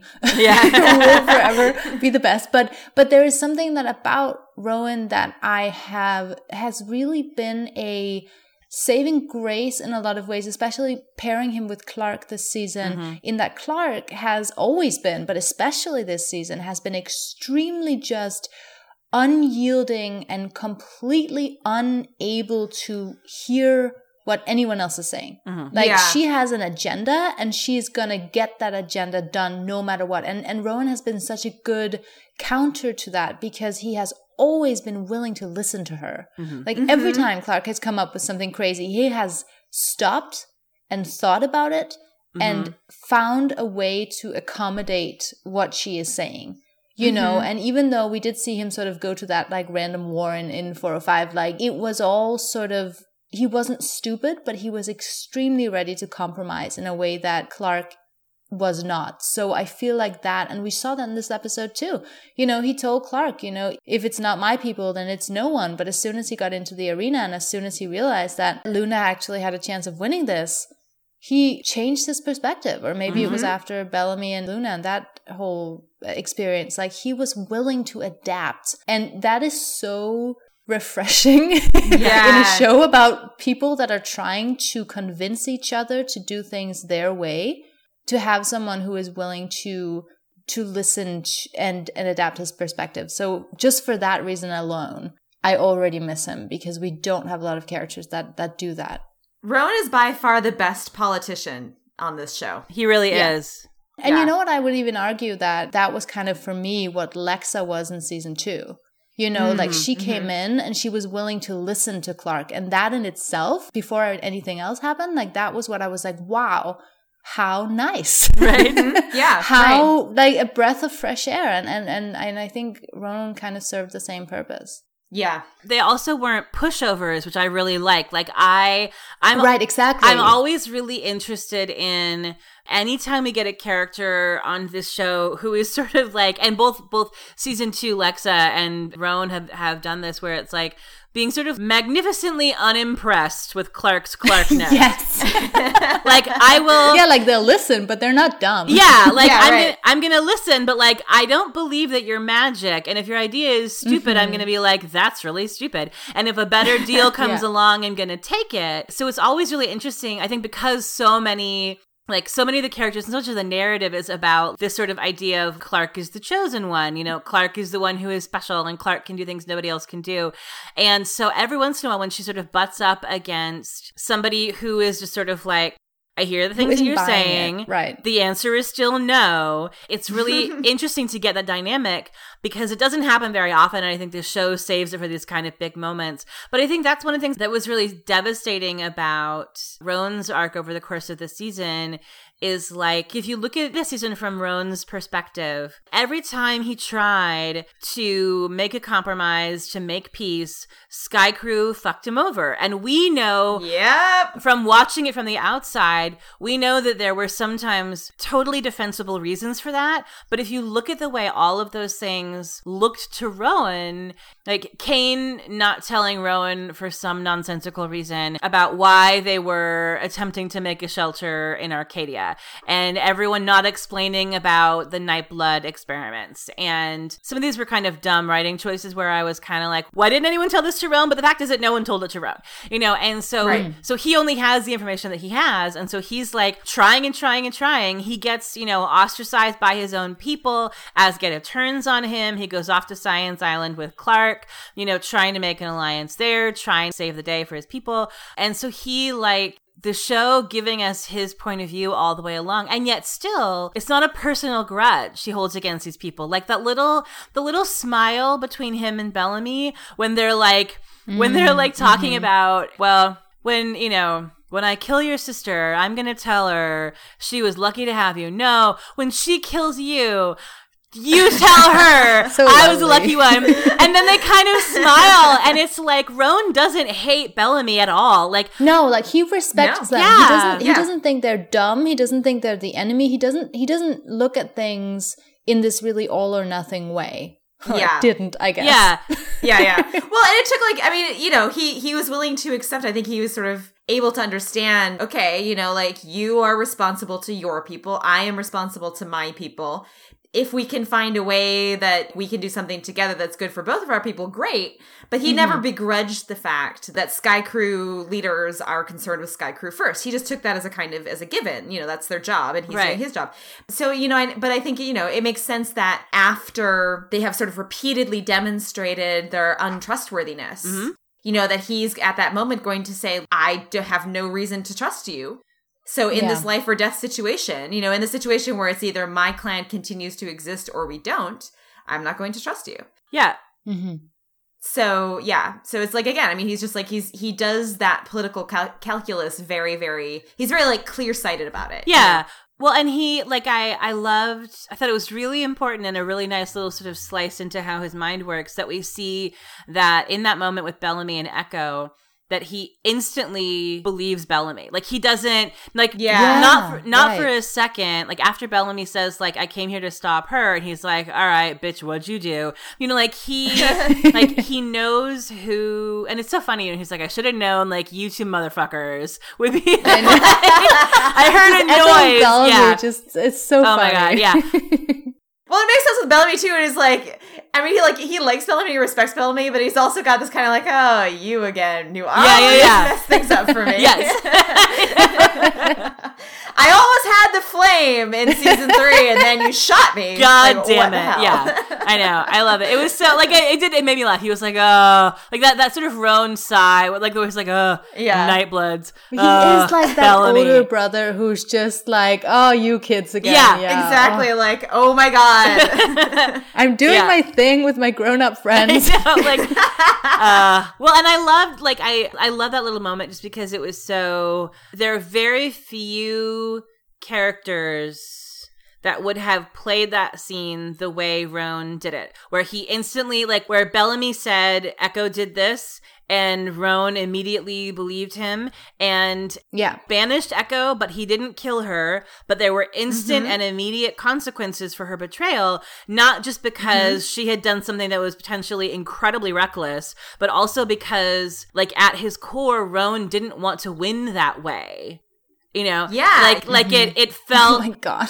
Felt It was just so good. like like that like, like that and and also the way like the way he looks at clarke in that first scene where she says well i want humanity to survive even if it isn't my people and he basically is like get out of my sight before you dishonor your cl-. like he's like disgusted like he like Yeah. he feels like that's a dishonor to like she has dishonored the sky crew by saying that essentially It's the ultimate. It was the ultimate Slytherin, uh, Gryffindor. Yes! you know? Yeah, yeah, like, yeah. They could get around for so long. Go to the cell, the basement. We're done with you. Yeah, exactly. exactly. Yeah. but but I think like and that's the thing as well is that that is the way in which I think it carried over from last episode really well is that that was genuinely like Roan has given her so much rope Mhm. Yes, but that has. came a point when he was done and that was when she basically and he told her this again he was like you disrespected our culture and you can see on clarke's face she's thinking look this is nothing to do with your culture like i literally just want to save you stop being dumb Right, right. but he's saying to her you cannot come in here and say that and do that and expect us to just fall at your every whim like Yeah. that is Yeah. not how we do it and so i think he's being so reasonable about it he's saying that that is simply she simply can't do Mm-hmm. it like she simply can't come in and change their traditions and Yeah. And she is disrespecting him and she is not giving him the same leeway or room or trust that he has shown to her all season and that is Mm-hmm. ultimately like what breaks them She's not giving him, you know, the respect and autonomy that is his due as a sovereign leader that's of true his too own yeah people, he is also know? king yeah, you know, so it disrespects their traditions, but I think another big part of it is like she was attempting to claim an authority that she Yeah. has no right to. She Yeah. was attempting she's just some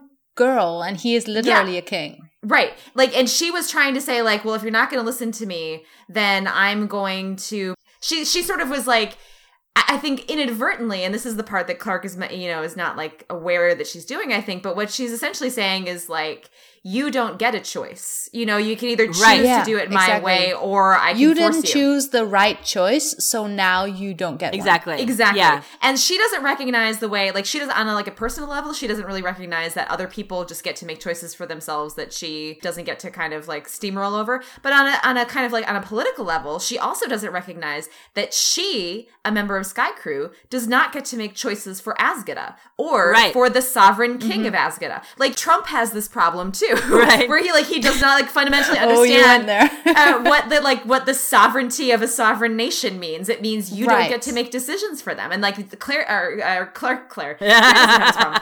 Clarke Clarke at this moment has this problem. So I think you know that's kind of like a core thing as well that she's you know she's violating not just how grounders do things, but also like she's disrespecting the fact that grounder clans are their own entities, you know, and she Yeah. is not the commander. And even like, I mean, not that we ever really knew exactly what uniting the clans meant, but like it seemed or ostensibly it never meant that they lost all of their sovereignty over themselves. Like they could still vote themselves out of the alliance or whatever, you know.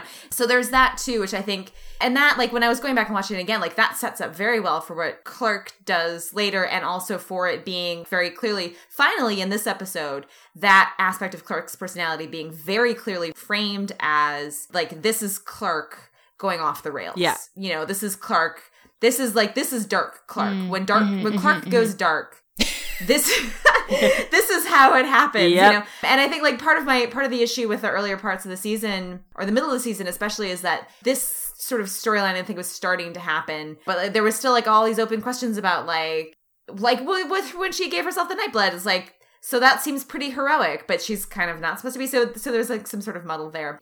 So can we talk about Bellamy some more before we move on to Let's do end? it. yeah yeah, yeah. Yes This was such a good Bellamy episode, and Ah, I love it when the show remembers that Bellamy is like very smart Yes. and very clever strategically. Yes. You know, like so I love that that, you know, like Kane is being all soccer dad, like, okay, when they do this, you do this, and you should do this, and you should do that. And like and Bellamy's like, or you could not fight everyone. I love that scene, by the way, because that. that was such a little, like, one of the bits of that extended Blake family that I just loved so much in this episode was that you had Kane exactly be that dad, and Octavia was just like, oh, uh, Bellamy was just standing there, like, literally rolling his eyes. and she was like, what is it, Bellamy? Why are you interrupting, dad? And it was just such a cute little I know. domestic moment. yeah, she's like, oh, this what? You have advice too? And he's like, uh well, I what I what I loved other than yeah, just it was such a like they were such a family. I was like, oh my god, this is so cute. Yeah. But I what I this like I think really gets to the heart of one of the things that I felt like made the fighty stuff work was this reminder that the Blakes are not what the show sometimes has turned them into, which is these sort of like ruthless murder machines. Like before before they were both ruthless murder machines, they were nerds. Like they're just like you know like like they're so they're incredibly smart people and and so getting to see bellamy twice help octavia win this fight using his brain instead of using a mm-hmm. machine gun was a really nice like like the way we sort of got octavia recentering as peak octavia like the core of who she truly is and like her best self. I think for bellamy being smart and strategic enough to a immediately figure out that she doesn't have to kill all 12 warriors she just needs to kill whoever is the last one standing and that using the whole of who she is is like a weapon that she has that the others don't have. And also immediately figuring out what was going on with the arrows. It was like, this was like Bellamy saving the day using his brain. Like Bellamy didn't shoot anybody. Right, and- Bellamy didn't punch anyone. Yeah. It was like, he was smart before he was a killer, you know? Well, and he's mm-hmm. and it was also that very specific like Bellamy smarts, Yes. or, or- and- which is like his people smarts. Like this goes Yes. like him looking around and and that kind of like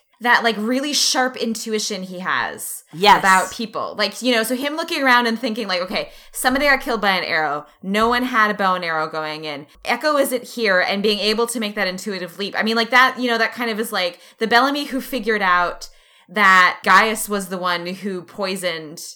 Um, Yes. who put the poison in the in the cups in season two and that's Mm-hmm. you know in order to frame sky crew like he's able he he just has this like intuitive understanding of people around him you know he's this like kind of emotional intelligence that is what made him you know can make him such an effective leader because he can be like kind of motivator but it was nice to see him use that again you know so i feel like his advice to octavia was like a, you know a version of that where like what he wants sort of emotionally is for Octavia not to be fighting big, scary, gigantic grounder men.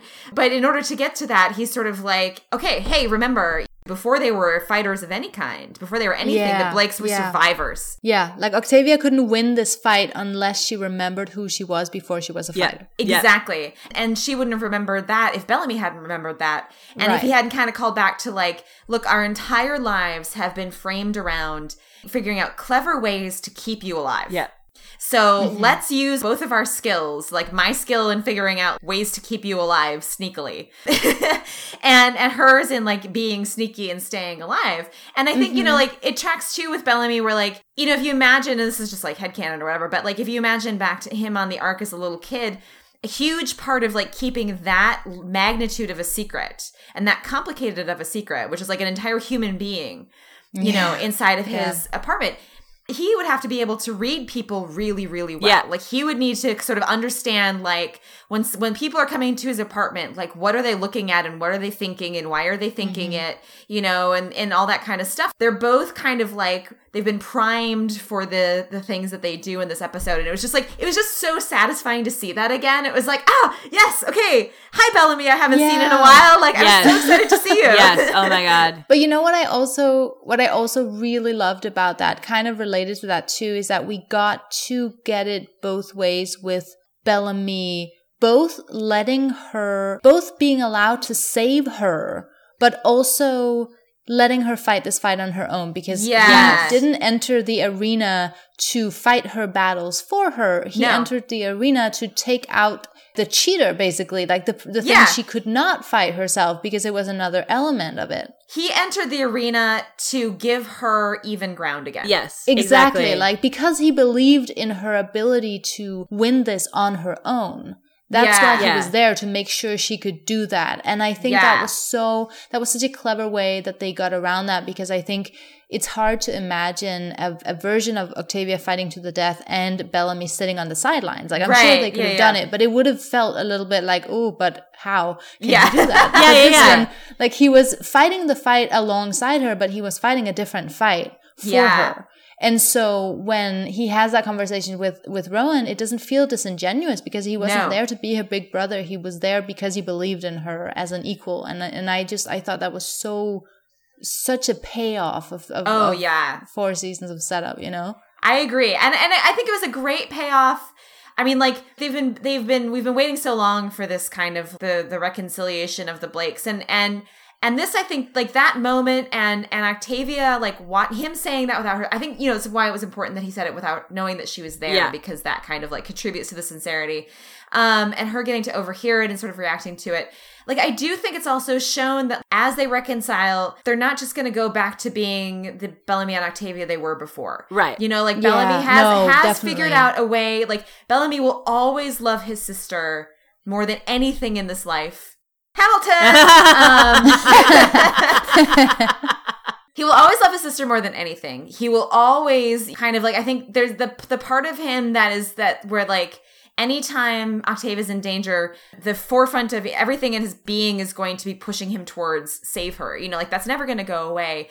But I think like we've sort of seen that the evolution they've gone through is that he has learned how to feel that way and to love her that much and to want to protect her without it sort of resulting in behavior that is overprotective or that that makes him think that he needs to like control her or take away her autonomy or her right to choose or whatever. Um and she i think in return has figured out like through this i think she's she's finally figured out how to like understand his love as not being like choking you know? Right, Yeah, right, right. Yeah. Like she she can sort of accept that he loves her and that he loves her that much and it isn't sort of suffocating to her because mm. because I think she sort of is learning like okay, the fact that he loves me doesn't mean like him loving me and me being free are not incompatible things, which I think is kind of what she felt for a long time. I think that she always knew that he loved her, but she didn't really feel like he believed in her. Yeah, that's another way of putting it. Yeah, yeah. Yeah, yeah. and I think I think that for her, I think in some ways it, it feels like the only the only really logical or maybe not the only but like the most effective and best way for her to really come to that understanding deep down is that she had to hear him say it to somebody else not knowing she was there because when he says those things Yes. to her face Yeah. she like Yeah. Like she just she can't she can't really hear it you know and so Yeah. so he Yeah. had to show her love to her a different way she saw him like endanger himself coming to her rescue but but again like you said but not overstepping not like mm-hmm, mm-hmm. not making a special exception for his little sister to keep her safe because which would imply to her that she felt like that he that Like he didn't think she yeah could he do needed it. coddling you Yeah. know like he um but he was fighting to keep it fair to give her a fighting chance and you know and that that it's so clear when he's talking to Roan that like he genuinely does believe in her which in some ways makes the the gut punch at the end even more you know shocking Oh, God, yeah, because yeah. the whole point of Clarke and Jaha's plan is that they didn't believe Octavia would win Yep. Yeah. Yeah. You know, exactly. like they- exactly. he's gonna have words about exactly that. yeah and Yeah. so so aside so apart from all the other reasons why that twist is sort of shocking it's that we get this sort of beautiful build of you know bellamy like at the beginning telling her you don't have to do this you know like he gives her an out mm-hmm. not intrusively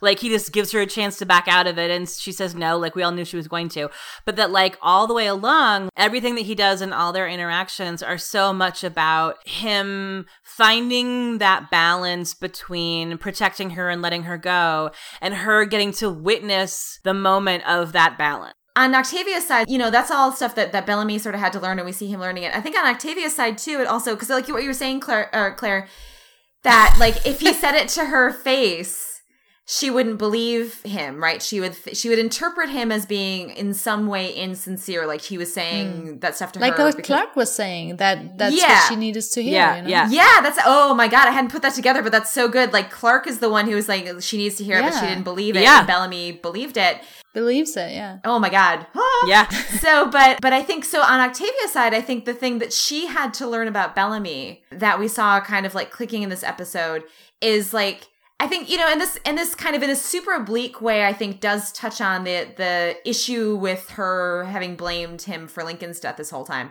is that she's been like she's really been misinterpreting Bellamy. Mhm. You know, like she Yeah. has this kind of like set idea of who Bellamy is in her head. And it's partly the overprotective brother that she, you know, that like was her whole life and whom she loves, but who is also her captor, you know, for a very long time, hmm. both on the ark and then even on the ground in season one when he was trying to kind of keep her contained. Mm-hmm. And then also the the sort of version of Bellamy that she kind of imagined or that sort of existed in season three or the, the person that she thought that he had become. And she hadn't been able to see past those. Like she hadn't really been able to let go of those versions of him and ex- and see who he is now. And so she couldn't really hear him when he would try to say things to her. Like she mm-hmm. couldn't she couldn't accept them or they didn't seem real. And I think this is also like Yeah. watching that ex- a conversation with Roan, she's finally able to like I think see Bellamy now for who he is, and sort of, mm-hmm. and so she has a kind of revelation moment too, where like those those kind of like that old stuff falls away, and like the new Octavia is able to see the new Bellamy and like Yeah. understand him in a way that she couldn't before. Yeah. Yeah. And I think that's some something that sort of again one of the things that one of the many things that I just love about this and about Octavia's coming into a new version of of herself and and and consolidating all of her parts is that it's one thing that I've always kind of there's one moment that I have always despised. This is like my my second worst moment of the series or third worst or whatever is in the season 1 finale when Octavia like gets her little grounder um, kick in and she hurts her leg. Bellamy picks her up and physically hands her over to Lincoln. Yeah. And that has always just been my like And he's like, "You take care of her now," you know. Yeah. and and it's kind of like like giving her autonomy within the space of her quote unquote belonging to somebody. Right. yeah. And it's something that I think, and I think they actually, because with Lincoln's relationship, they did something really interesting in that they had them move sort of towards a, a middle ground and then move past each other on the way to each other's people. That was sort of the whole other thing that was happening that I, that I liked.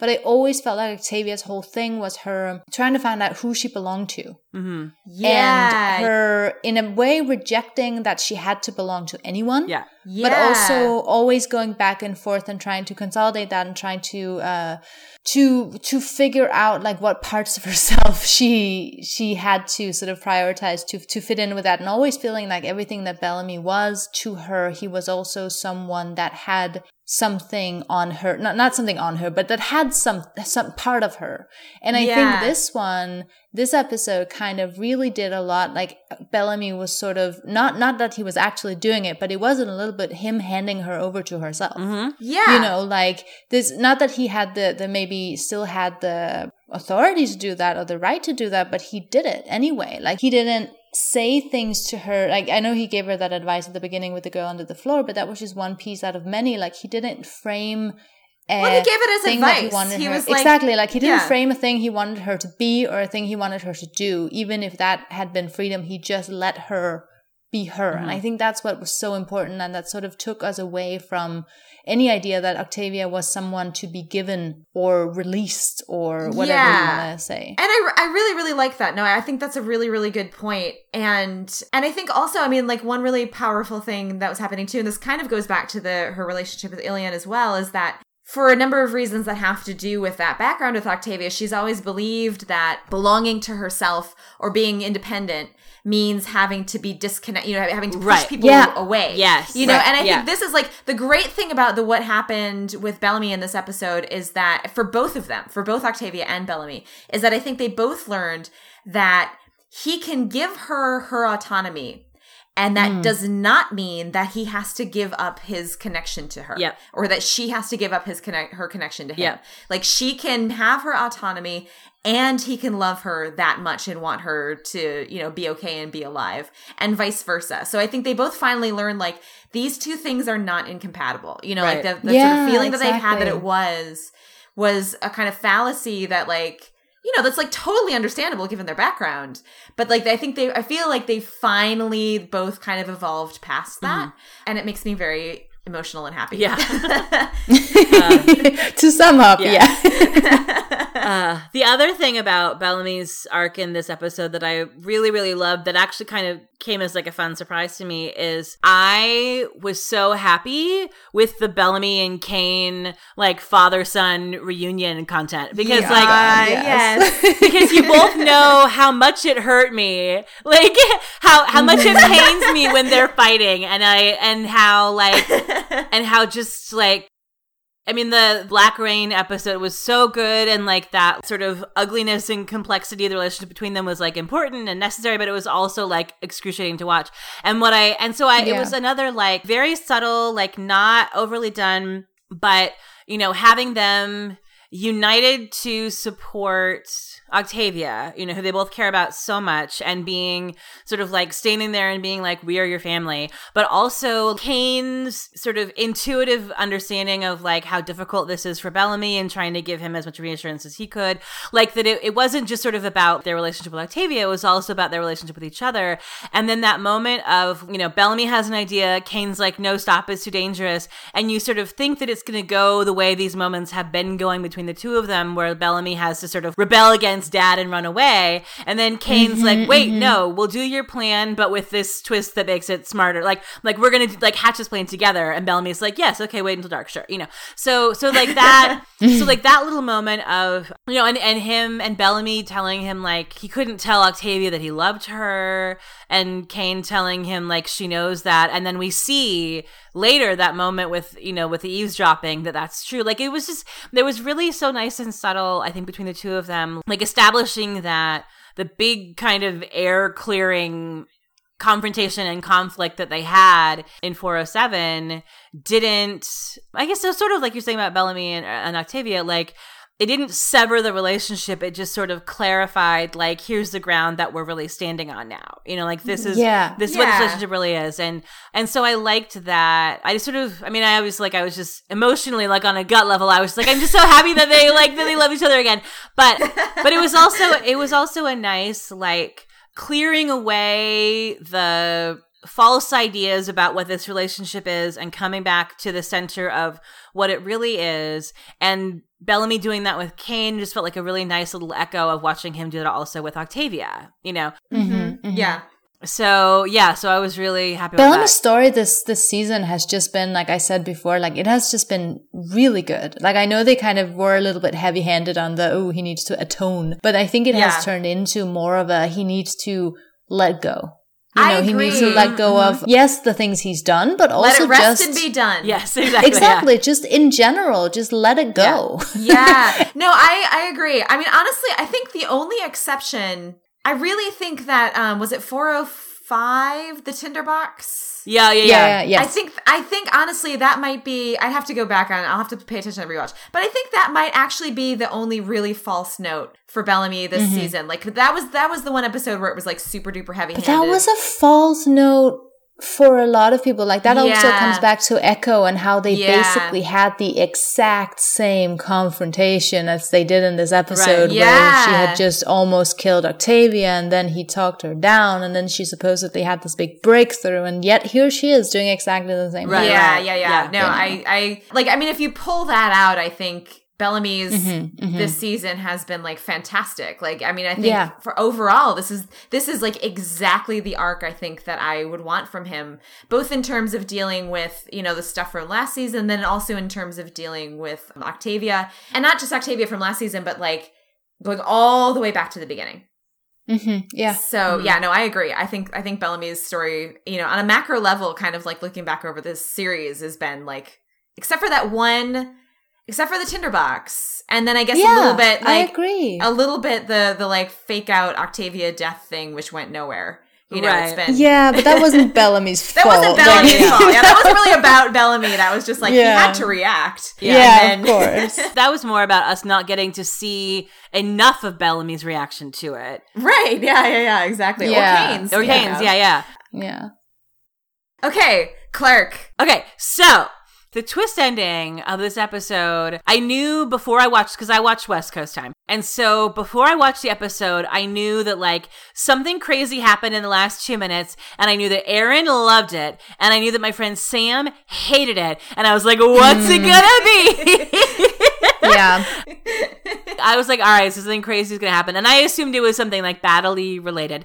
I did know, and I'm glad that I knew this because otherwise it would have been much harder to watch. I knew before I saw the twist unfold that there was some kind of a like, you're going to think that Kane is about to die, but then don't worry, there's a picture of him in the trailer of the next episode. so, I, so I went into it knowing like, all right, I can like, I can alleviate my fear that like, You can breathe. yeah, Yes. it felt like an explicit rebuttal to like from last episode where Erin and I were like, when was the last time Clarke did something that genuinely surprised you? and then Mm-hmm. like fucking clockwork, it was like, oh, oh, here's one. Here we go. well, I really like, I really appreciate you guys saying that because I think, and this is again where I, when I watch, when I've watched the episodes this season, obviously because I get screeners, I'm watching in complete isolation. Yeah. So I have no idea, Yeah. like, what people are going to say. So I have only like my own, my own, uh, sort of gut reaction to go on. And I actually, I have to say, and I guess I can just get that out of the way and then you guys can, can be positive in that I, I didn't like that this was a surprise. Like, I didn't like that we spent a whole episode with Octavia being built up in this great way. And then at, in the, at the very end, we had Clarke be used as a sort of quote unquote evil twist. Like, I know that's not what she is, but I, but I didn't like that this was a big moment for Clarke. This is basically when she snaps. This is when she's like, I'm done with you people. Like, I, and, and I didn't like that we didn't get to do that with her because she is the lead character. And I think that there are many fans that are sort of beginning to feel a little bit isolated from Clarke and having And this her. kind of could exacerbate that problem. Mm-hmm. It did. It yes, Yeah. and I think it in a way, in a lot of ways it did because it shifted the focus from from Clarke to Bellamy. You Yes, know, in, in a lot of ways, it, it was he was the point of view. He was the one who, and he was the one we were reacting to because we had been following Bellamy and Octavia, and we hadn't been following Clarke. And so, in that way, I wish we got to see it only because I don't like that they are sort of othering Clarke and that they are mm-hmm. making us emotionally distant from her. You know, like they're already making her emotionally distant from the other characters. Now they're kind of making her emotionally distant to the audience. That said, I really like that she did it. Yeah. Like, I really like that this is where Clarke's story was going. Yeah. You know, I totally, I totally see that point of view, Selina. Like, I, my immediate reaction was I was just excited. You know, I mean, it was just like, Yeah. like the Yeah. possibilities. So, so I wasn't really thinking about it from that perspective. And I think that's a really good point. You know, that like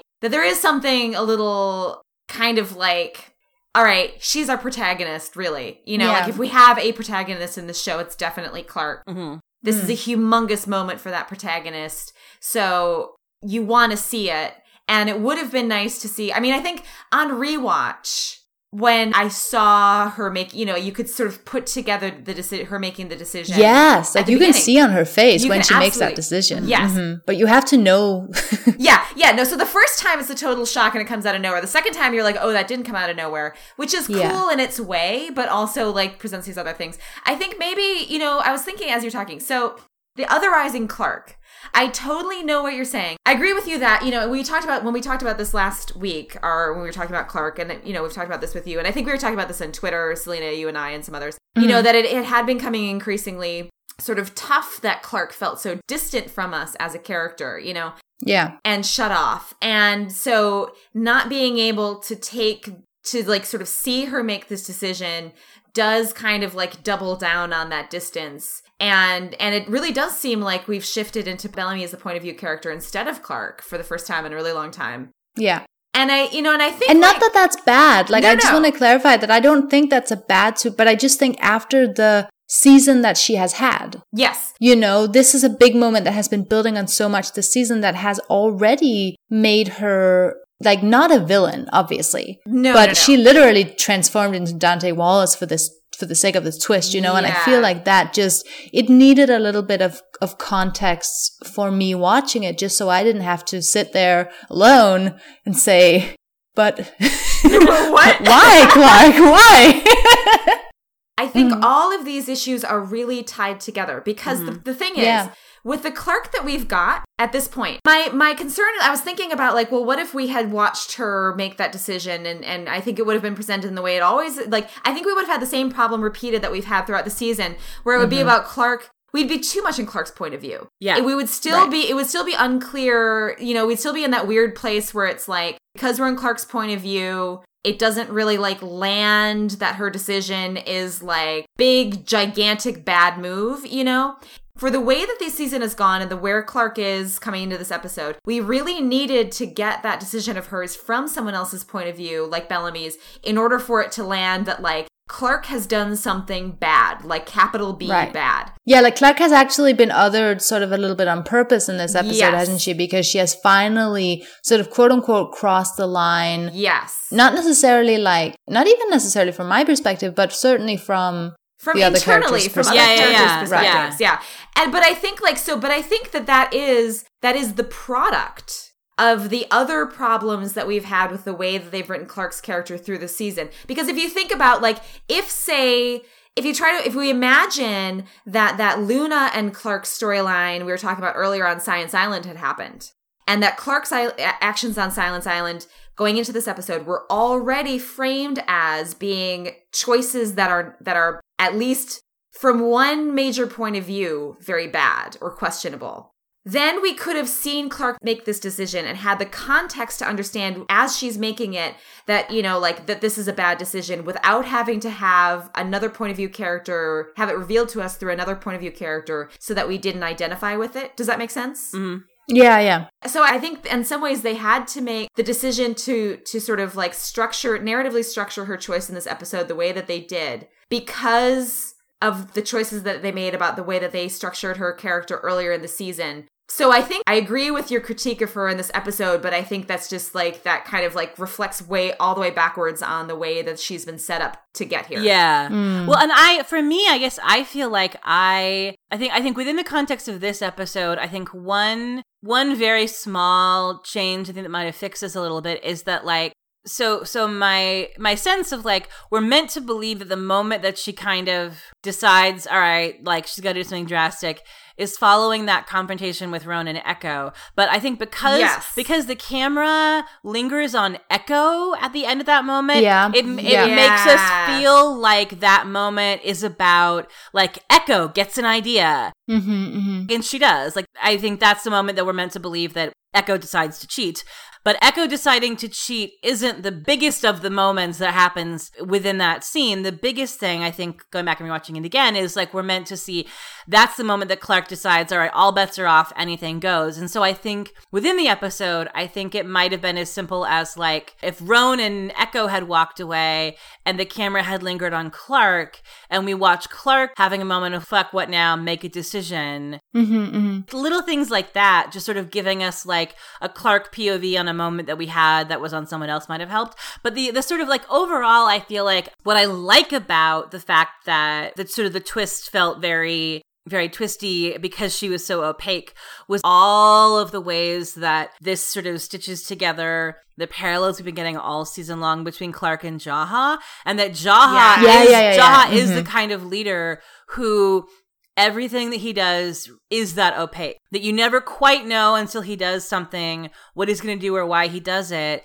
and you're never quite sure sort of what's going on behind what he says and does and so i feel Mm. like this kind of increasing build we've been getting all season of clarke making decisions in secret or clarke making decisions unilaterally or clarke you know having a moment of realization and then deciding to do something that kind of happens off screen and all the sort of like distancing her from most of the people that she normally runs things by isolating her Yeah. from her mom isolating her from And I mean, even even in retrospect, the fact that she made the list while Bellamy was asleep. Right right yeah, that. like he this was is in the room, but he wasn't. you yes know- yes. He wasn't like they didn't talk it out together you know and yeah, and the so so i think so for me what i really liked about this is that like this episode for me for a lot of characters whose arcs I was kind of like what are you guys really doing here?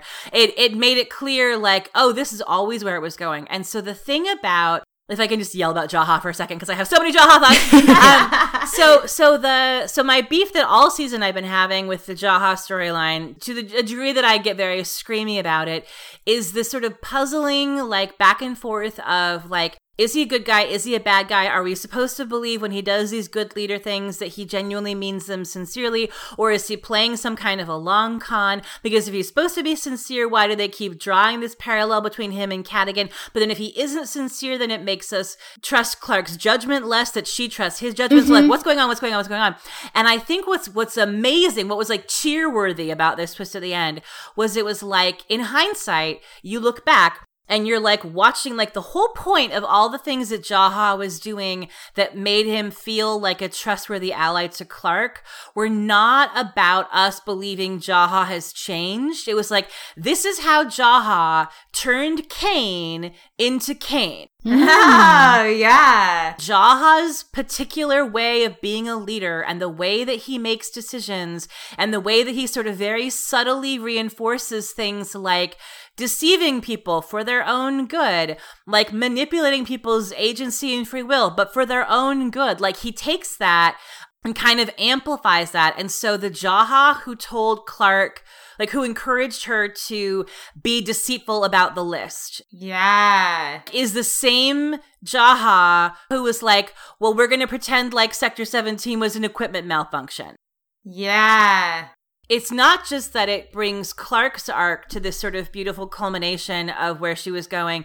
It's like Jaha hasn't changed. Like this is the, he's the same Jaha that he always was, but what we've seen all season with these moments that felt inconsistent or misleading is we're watching Jaha persuade Clarke and like he's kind of running a long con on both her and us the audience with these moments that like because Clarke is our point of view character Clarke saying like, huh, maybe Jaha was right and like I thought he was this terrible leader, but maybe he maybe his way of being a leader is the only way to be a leader because the thing that he did worked and the thing I wanted to do didn't work. And so so that in that moment I was kind of like, wow, like are we supposed to think maybe Jaha had a point the whole time? But that moment wasn't about us being like maybe Jaha's a good guy. That moment was about us watching Clarke step by step by step by step I think being persuaded until she's reached reached a point where she's making like she's kind of become the leader that he was on the arc. I love that you basically turned Jaha into like the ultimate Svengali. Yes. yeah, yeah, yeah, yeah, yeah. I kind of see it the same way, but but I think for me, I have always liked Jaha. Like you guys know, like I've always found like no, I haven't liked. That's the wrong word. I've He's always found He's him. oh yeah, yes, I've always found him super fascinating. I have always been interested in the way that he was so so convinced that he was the chosen one. Mm. Like especially yeah. compared to Clarke through the whole show. Yeah. Jaha is the one who thinks that he is meant to save them. Like he's yeah, kind of yeah. like the extreme version of Clarke. And I think he always has been. Like I think ever since he That's landed really on the ground, point. um, like he believed himself to be Jesus slash Moses, the chosen leader. And he was very confused that the others didn't agree with him. you know, he was very perplexed when he, you know, he came down and they had some other chancellors and, and Abby, Abby and, uh, and, ja- and Kane were doing their like joint sort of co leadership thing. And that was just not, that was not Jaha. And I think in an interesting way, and this is sort of obviously like a whole bigger, huge thing, is that when when Clarke is torn between how to be a leader, like like being a co-leader with Bellamy and being a little bit like Kane and Abby, or being like a solo like dictator mm-hmm. like Jaha, mm-hmm. I think that's kind of like all playing into the same thing mm-hmm. that in a lot of ways and through a lot of the show we have sort of been like, well, Jaha is, is kind of silly because he's running around thinking he's going to save everyone when really it's Clarke. but now in season four, they actually are the same. Yeah. Like they yeah, are yeah. exactly as sure that they are the ones who is going to save them all. And they have gravitated towards each other for that reason.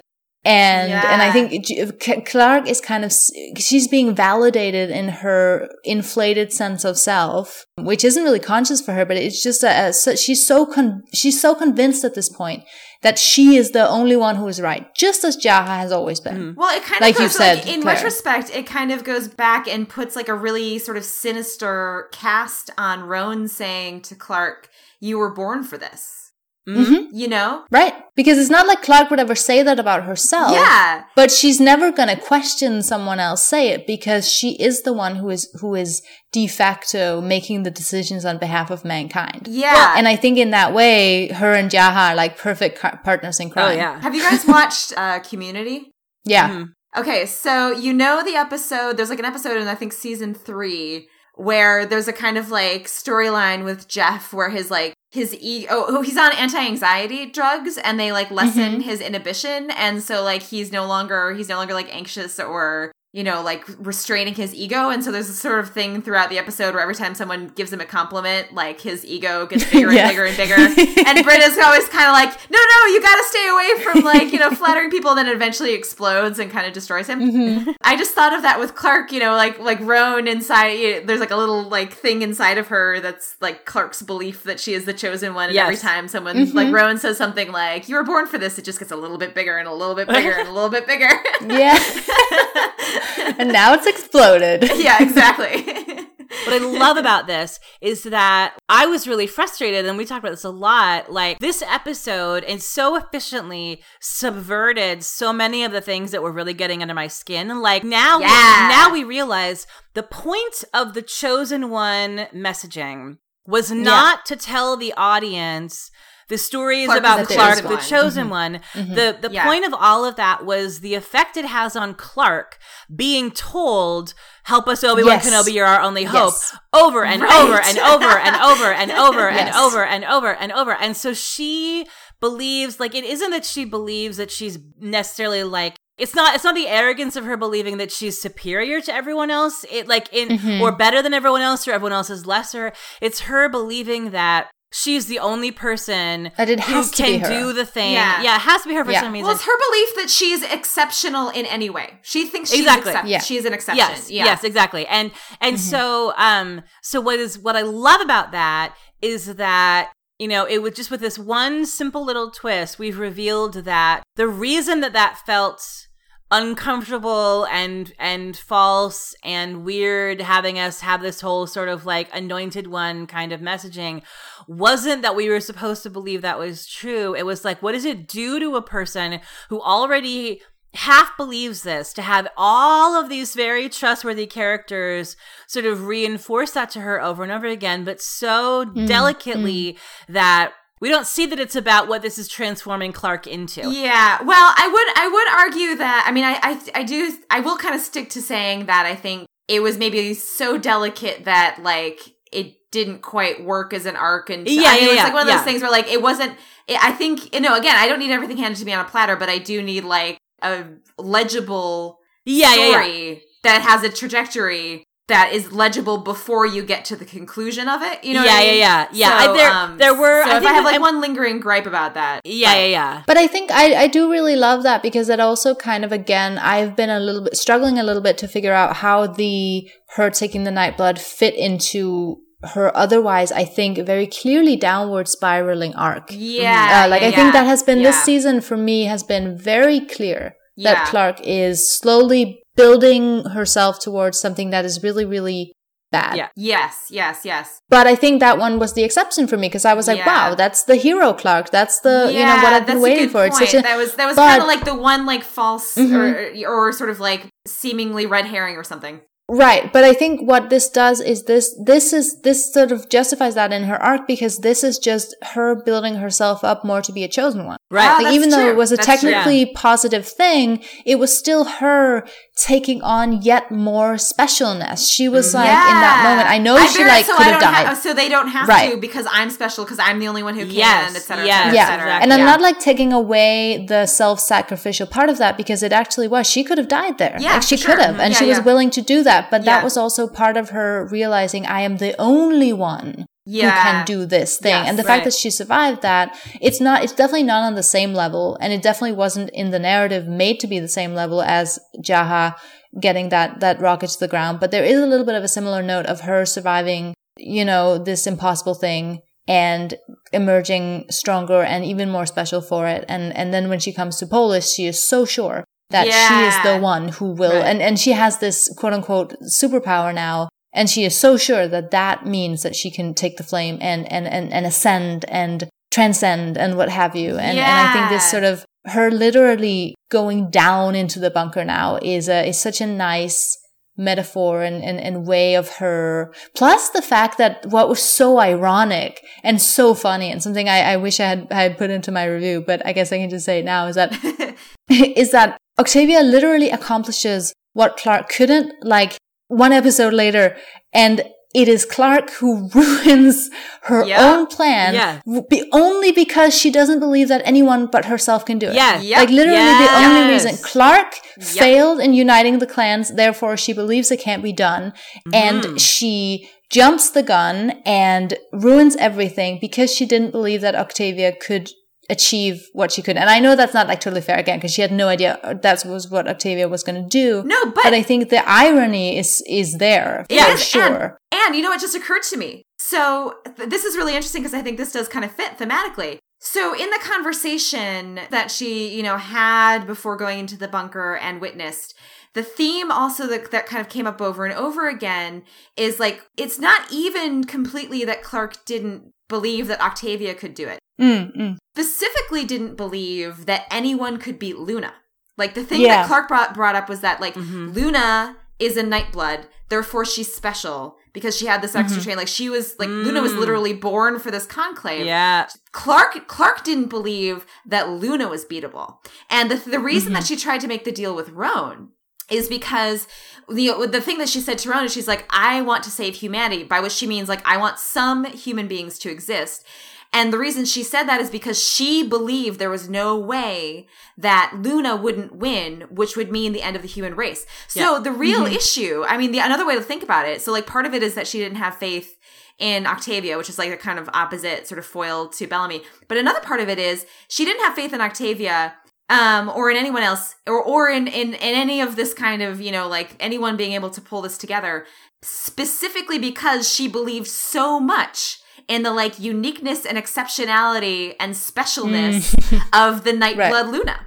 Mm-hmm. So like in a one another way of looking at it is that like they like Clarke ruined her own you know the thing like ruined the the chances for the very things she's been working towards all this time because she bought into that whole like one super duper special person who happens to be a nightblood can change everything Yeah, for yeah. everybody Right, right. Clarke saw this as a kind of like battle between her and Luna.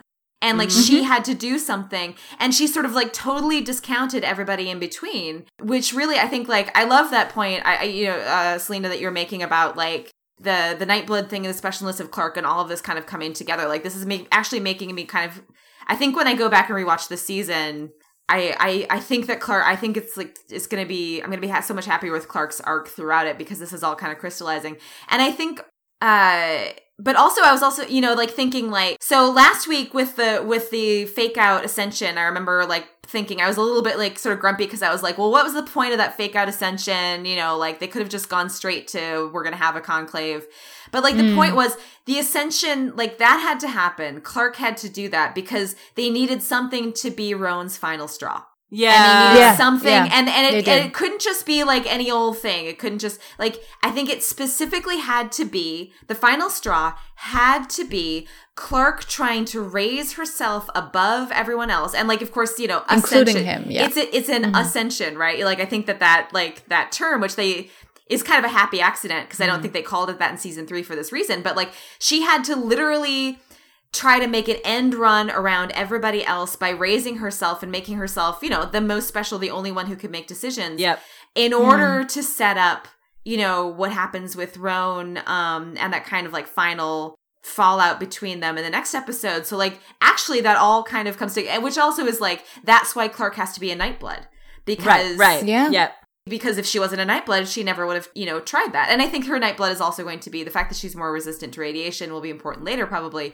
But I think if, in, in terms of this plot right here, like that's another reason why, like, for this kind of to go down, like Clarke actually did need to be a Nightblood. Well, and I think like mm-hmm. what like Selina, like you were saying a few minutes ago about um the fact that this is all the Nightblood thing is complicated by the fact that it it is also like a self sacrificial hero moment, which seems to kind of in some ways break up the arc of this descent. But I would actually argue that I think I think the fact that so many of the chosen one things Clarke does like like come from a place of self-sacrificial good intentions that's what makes it impossible for her to see that they're overstepping you know like yes, like i think yes. the fact mm-hmm. that she thinks that she is taking a bullet for people instead of putting herself in the position to be the arbiter of all things like is why she can't see that she's becoming Jaha or the or that's or, the dark side. That's why yes. she said, "I bear it so they don't have to." Right, that right, right. Like this sort of like when she said that, it wasn't you know she was saying it as a self sacrificial way, but I think you know it's very important that that was Dante Wallace's line. Yeah, because that mm, Dante mm. said that. Yeah, at the moment when he finally conceded to doing the to crossing the moral line yep. he had refused to cross yep. because at the end of the day he was going to save his people yep yep i don't think Clarke has become cage but Clarke has become dante wallace uh-huh you know, yes, in like this absolutely. really, really profound yeah. way. Yeah. This leader who raises themselves above their people or believes themselves to, to have some kind from. of almost right. semi-divine yeah um, in a totally different way from anything that has to do with the grounders obviously like just in terms of their own self-importance which is again something that we see reflected in jaha mm-hmm. yes. and now we're seeing reflected in clarke well, yes and the thing about dante that i think is really important to remember is that like dante was never not aware of the terrible things that were happening at Mount Weather to make his people survive. And yet he managed yeah. to talk himself into believing himself morally superior to those things because he believed in mm-hmm. his own reasons.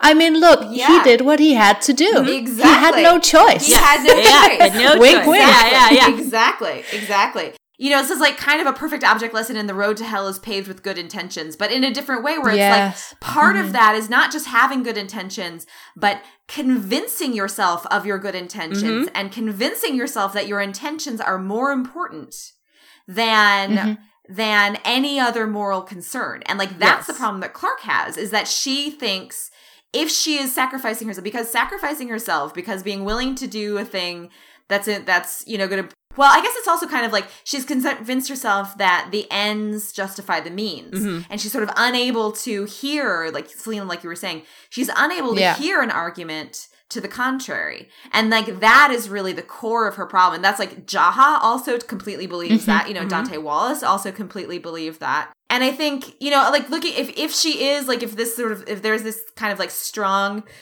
Dante Wallace thread in her leadership now, I think that potentially also means that we can go back and read that reference to savages last week a little bit differently too. Mm-hmm. Um, I mean, I still am a little kind of like rant about you know yeah, yeah, yeah, that whole thing, but I think, but I think maybe there was a little bit something more deliberate about saying like about drawing a line from Dante Wallace and the way that like you know the, the kind of like mental gymnastics he put himself through to to justify what he did to save his people meant labeling the grounders you know savages and Clark isn't doing that exactly but it's the same kind of um, self-delusion and separation of herself from a certain group of people this episode makes me feel like that was a much more direct line than it had seen that had been apparent to me last episode Mm-hmm. And I think, and this is something that is also, I think, a really interesting thread that we're picking back up from the beginning of the season. And that I think that's one of the, that's, that's the reason that I'm hopeful anyway, that that's the reason that Bellamy needs to be in that bunker with her. Because I think that's kind of what I was saying with, with Kane and Jaha and, and Abby and that dynamic that hasn't really been explored that much, but the bit of it we've seen We've seen how important it is to not be alone with yes. this leadership. And we've yes. seen how important it is for Clarke not to be alone in this leadership. And we've seen her push literally everyone away to the point where I think there's only two people in the whole show that can say something to her that she will hear. One of them is Bellamy. Another one of them is Murphy. So, yeah, I mean, you never know. Yeah, but I, am pretty sure they're going with Bellamy for this one. Yeah, um, I think so too. But, but they're, there's something that is hopefully gonna be so good and that's why i don't ha- I, I i think this development is great it was only the thing that i didn't love that clarke was this like mustache twirly villain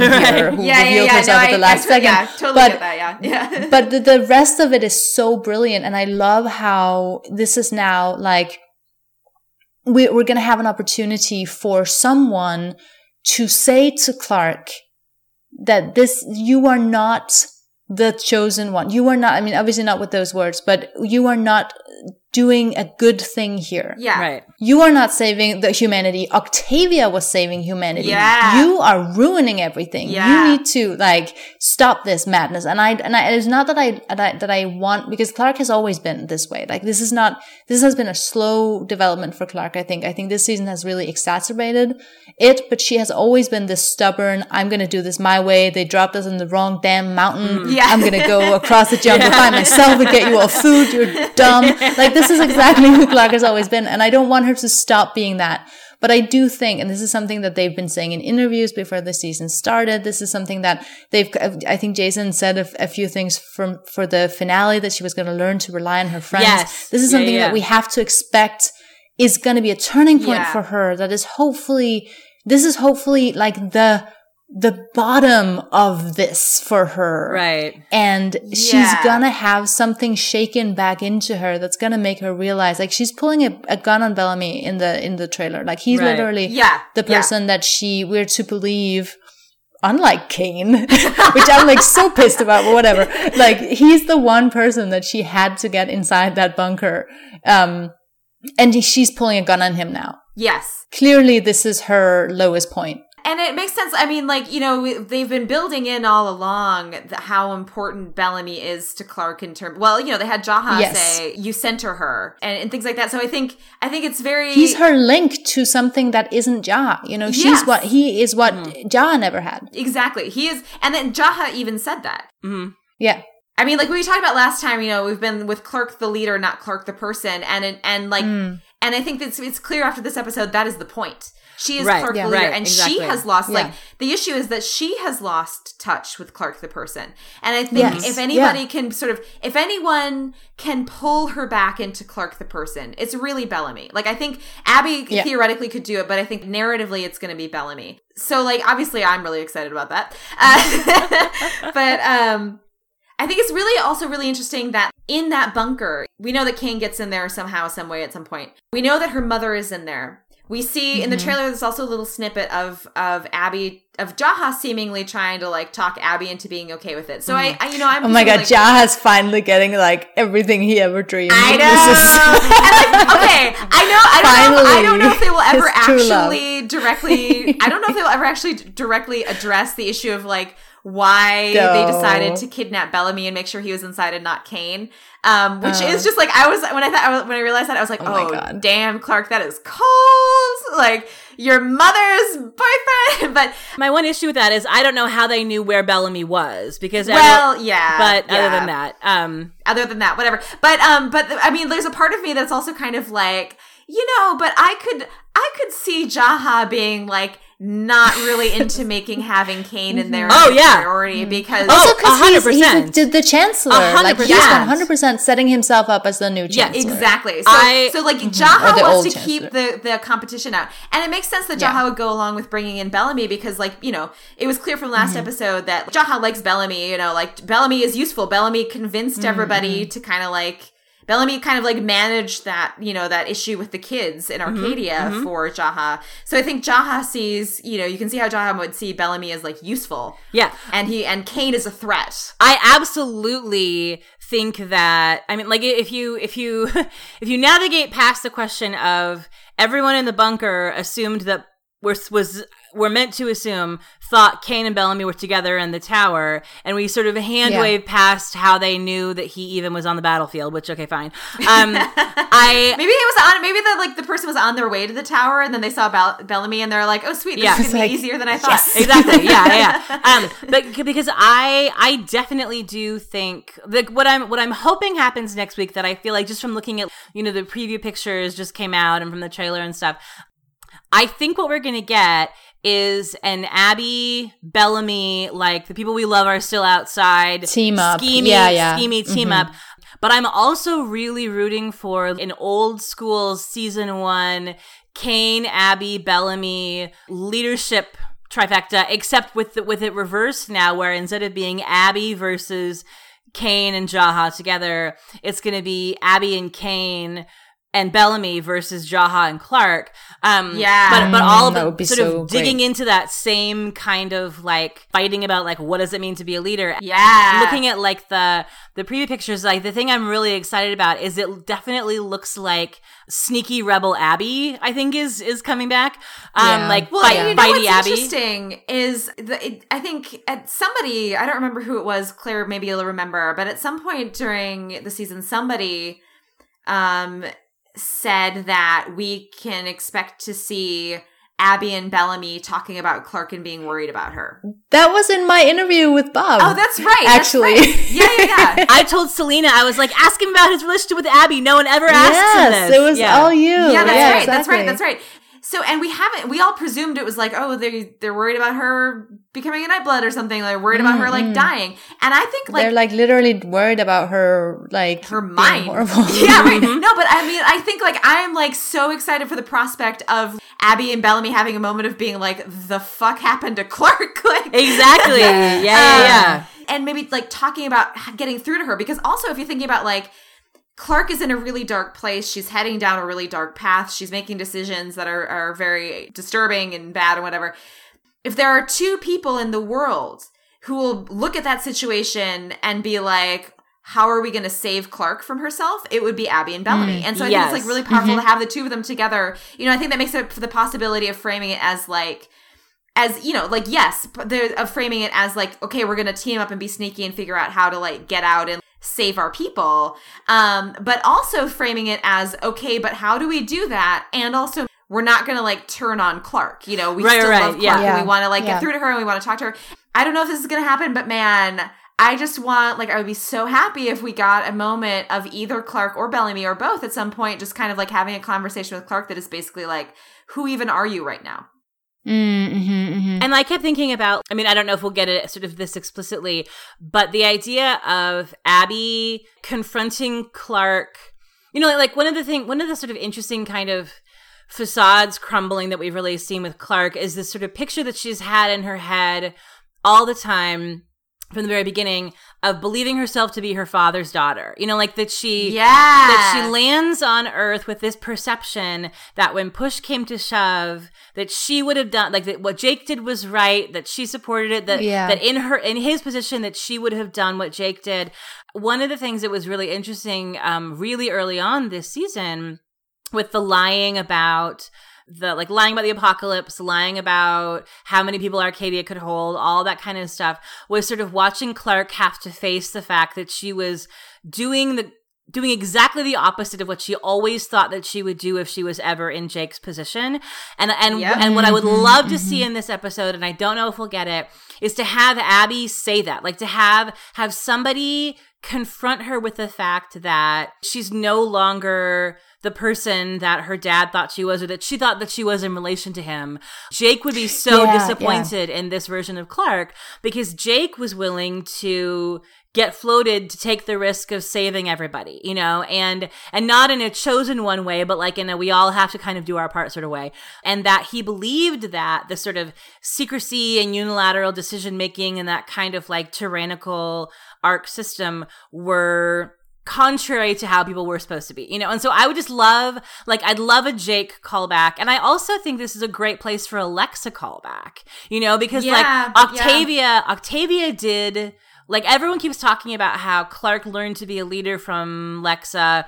Lexa taught her to transcend tribalism. And then I think the fact that when push came to shove, it was Octavia who did that thing. It was Octavia who wanted to unite the clans as one clan. It was Octavia who was trying to build an alliance. You like playing by grounder rules, doing things the grounder way, you know, but uniting everybody as one.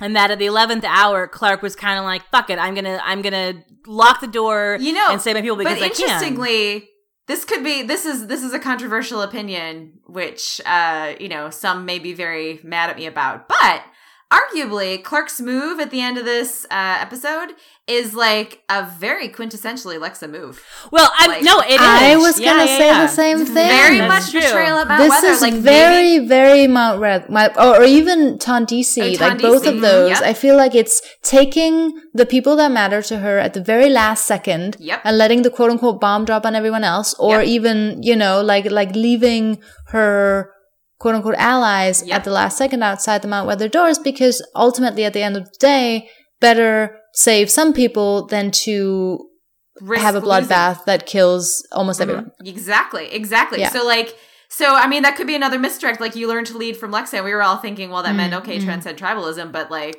actually Mm-hmm. Oh God. Yeah, yeah, yeah. Said that on the show. Uh, no, but I think I, I actually I did I didn't want to bring that up in my review, but I definitely had those same thoughts Yeah, too. That I think this is such a quintessential Lexa move. And I'm wondering how, and I'm thinking they're not actually going to say that, but I think wondering they're going to how say they're that now. positioning her in relation to that actually being a pretty terrible thing for Clarke to do. Well, Yeah, and that's yeah. what I I just need someone to say that she's not actually doing what is best. Yeah, yeah, yeah, yeah. yeah. Well, and I Yeah. and I and I'm hopeful that we will. I mean, like the episode description for the next episode, all it says is like Clarke faces the consequences of her decision. You know, so Yeah. So I so I know like I just because I looked at the pictures online like that that just went on K site. So I know we do we do get a little ping of Arkadia, like Jasper and Monty and Harper and some of those pictures. Mm. Mm. I'm really But- afraid that Jasper's going to die next episode. I I have yes way. I'm now thinking that it won't be until the episode after. Really? Like I feel like they'll make us breathe. Mhm. I had yeah. a it could it could be. I feel like I can't remember where this came from, but I but I remember conversations with multiple different people where you all sort of felt for some reason, and I can't remember now why that Ian's episode was the one that where Jasper died, and I Oh, you know why I think it was? Mm-hmm. It's because um I think it I think it was because Devin Bostick tweeted something about like a really filming like a really emotional scene with Chris Larkin and somebody I'm pretty sure it was that somebody figured out that that would have been when they were filming. yeah yeah yeah yeah. Um, Yeah. That's why. So, But it could I mean like that doesn't, you know, I mean, they could have a very emotional moment the episode before he dies. So, Exactly. like, yeah, who yeah, knows? yeah. this is like where I'm hopeful that the reckoning is coming. Is well, is two things. Is is one again, just sort of purely going off of episode descriptions. I I think this episode really feels like. You know, it could end up being very nearly a bottle episode. You know, everyone in and around that office in the bunker, everything kind of coalescing around the thing that Clarke did, the thing that Jaha did. What are we going to do about it? How are we going to get through to them? What do we actually want to do? You know, if they go with Octavia's plan, they now have to kick some number of their own people out of the bunker. Um, Yeah. You know, and so that's fraught in its own way. I mean, I sort of feel like Sky people only have like 400 people left alive and there's 1200 spots. So the easy solution seems to be let Arkadia all or let the Sky crew all move in and then divvy up all the rest of the slots among everyone else and then it's sort of a compromise. That might be too easy. So I do feel like I think this episode is really going to be about everyone sort of reckoning with Clarke's choice and Clarke reckoning with how it changes those relationships that she did this thing. But we also do know from the next episode that the door does get opened because Clarke goes Yeah. Clarke goes somewhere to save somebody, which we're assuming Yes. is Raven. Yes. So what I'm wondering is if maybe the sort of the trajectory of these next three episodes is we see Cl- Clarke has hit rock bottom in terms of her like I'm the only one this is all on me and we watch sort of like the crumbling of you know like does Clarke know how many of her friends she's locked out. Like she must know like Miller's back. We saw Miller for a second. So Clarke mm-hmm. must know that Raven has stayed behind to die.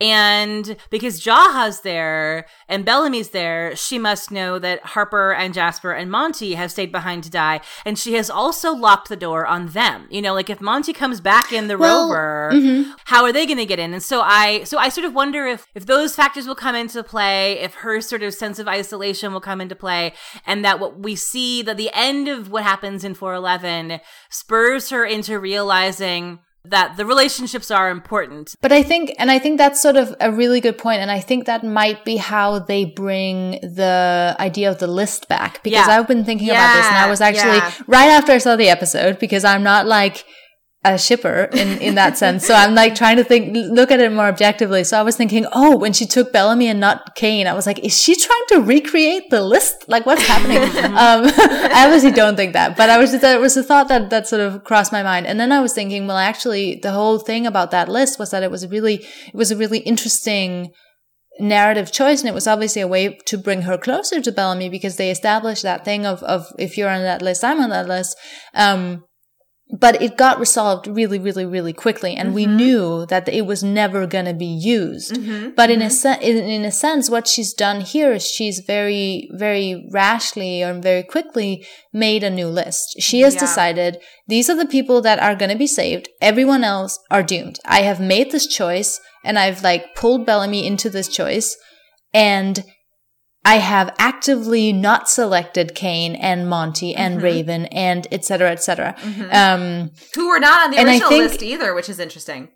I know. Well, Raven was, but um, oh, but otherwise, yeah, yeah. Yeah. yeah, But but but I but I, I I think that I could see that coming to fit whether or not they're going to make that explicit. I could see them using it as a way of cashing in on what they set up there, which was that Clarke had to close off her emotions to make a choice to save humanity. And she had to like, like leaving Monty off the list and having to, to look him in the eye and leaving Harper off the list and having to look her in the eye and say, I did this for humanity. Now mm-hmm, she's actually mm-hmm, faced mm-hmm. with a situation where she cannot hide from it. It has become reality. She has actively selected some of her friends to live and some of her friends to die. Mm-hmm. And in that sense, that is going to be part of her breaking point, I think, is that it's all good in the abstract. Now it's reality. And it's all, it's all good sort of blind her, like put blinders on and to sort of go la la la la la la la. I'm doing it for survival, humanity, la la la la la la la la la. But now it's, those people are real people and someone yeah. is going to say to her, I am here. Someone else is out there. And you, you made that choice, Clarke. You doomed this human being. And I think I'm really excited to see that. And I'm really excited to see to know that something that I was worried wouldn't have any narrative uh, em- impact because I thought the list was such a good idea. I'm really excited to see that sort of come back into play thematically here. And I think also too, like another nice thing that does to kind of, you know, to go back to what Claire and I were talking about with Clarke last week is that that also makes the abstraction issue with Clarke. a, mm, like an mm. actual huge part of her arc that the way that she's yeah. been dealing with this problem is by focusing deliberately focusing on abstractions, humanity. I want yeah. to say it's been a chess chess game, humans. like you guys were saying. Yeah. yeah. and like she's been playing chess with her friends. exactly, and like and like that's kind of like psychologically how she's been trying to deal with it. But like they were coming to this sort of crisis point where she can no longer separate humanity in the abstract from actual human beings in front of mm-hmm. her. Mm-hmm. So for when when she made the list the first time, she she she made it never planning on using it. So it was already an yeah. abstraction. Yeah. You know, like saving people, saving the humanity, her people, whatever has always been able to be like a step removed from her. Yeah. But now this is yeah. where it comes home to roost. And she, like you said, she's going to have to look in the faces of people, you know, of people, not of humanity. Like she's, she's not floating above everything looking down. She is down in it.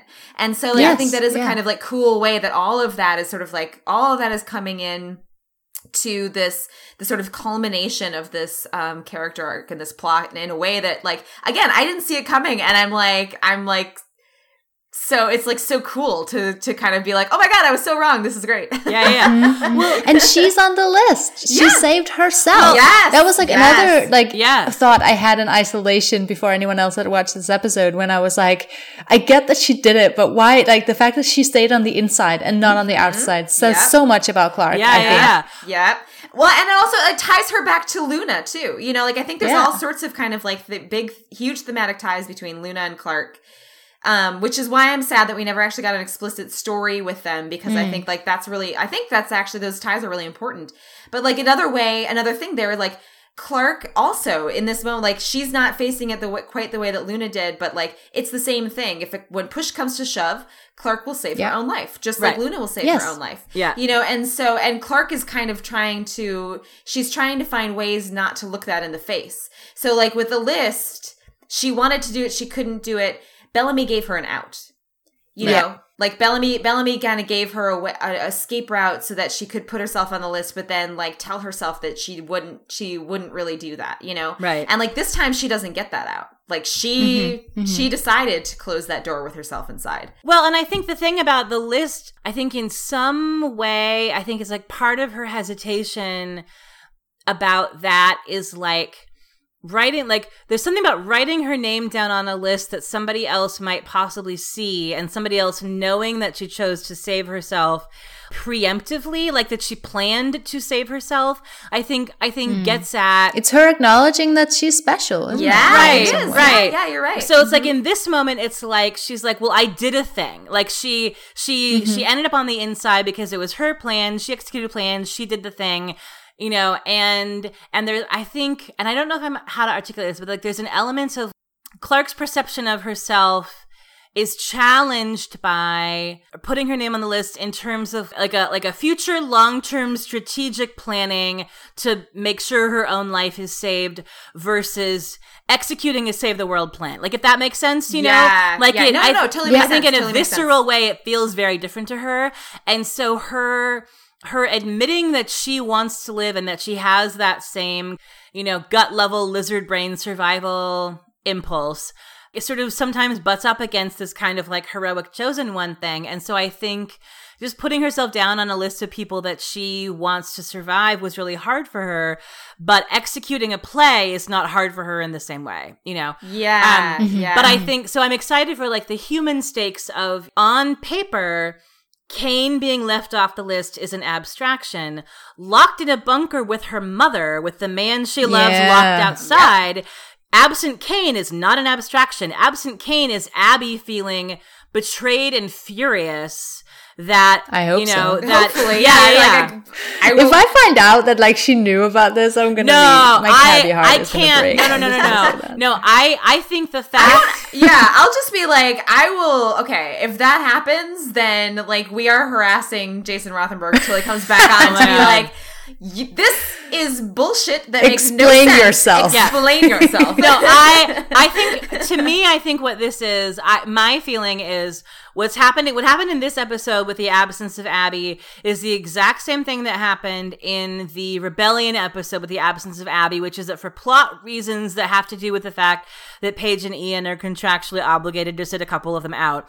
We're meant to believe that Abby missed this whole thing, and then she's going to come zooming into the eleventh hour, and then like scheme to save everyone. And so I, so to me, I feel Maybe like Clarke chloroformed Abby too. yeah. Oh, maybe. Yeah. Maybe Um, she did. Well, or Yeah. or well, she said. Well, what she what she said about Abby was like that, that they were getting the bunker ready for like whoever. Or maybe she just like sent her mom down to the medical, Yeah, yeah, yeah. whatever. Yeah. I'm was sure like, that's what it bad- was. Yeah, and, Yeah. and she was Exactly. just kind of like, She comes in next week. She's gonna be like, Yeah. "What happened? yeah, Where's the she's like, what the heck? What's going on? Why are all these people here? yeah, because it does like it does really feel like. Um, just from the promo photos, Abby and Bellamy are scheming, and so I think that I think we're gonna yes. watch them have that revelation, and you know, and Clarke and Jaha preventing them from going outside, um, because now there's a mob out there, and so so I think that's gonna be a place where that's one really clear example of the abstraction turning into a reality with a real human cost on a really important relationship Yeah. to Clarke Yeah. is Yeah. that the two Yeah. people in the world that Clarke loves the most have someone else that they mm-hmm. love outside. Yep. Yeah. Exactly. And who in a way count on them? Because because Yeah. Octavia even said in the promo, she's like, "Yeah, Bellamy's gonna save mm-hmm. me," and I I love that by the way. I, I thought love that it was too. so and it's like such a beautiful little affirmation of you know the mm-hmm. thing that that this episode got back for fa- for um Octavia's her faith in her brother. You know, like Yes. and like and her and I think also to go back to what we were talking about with her before.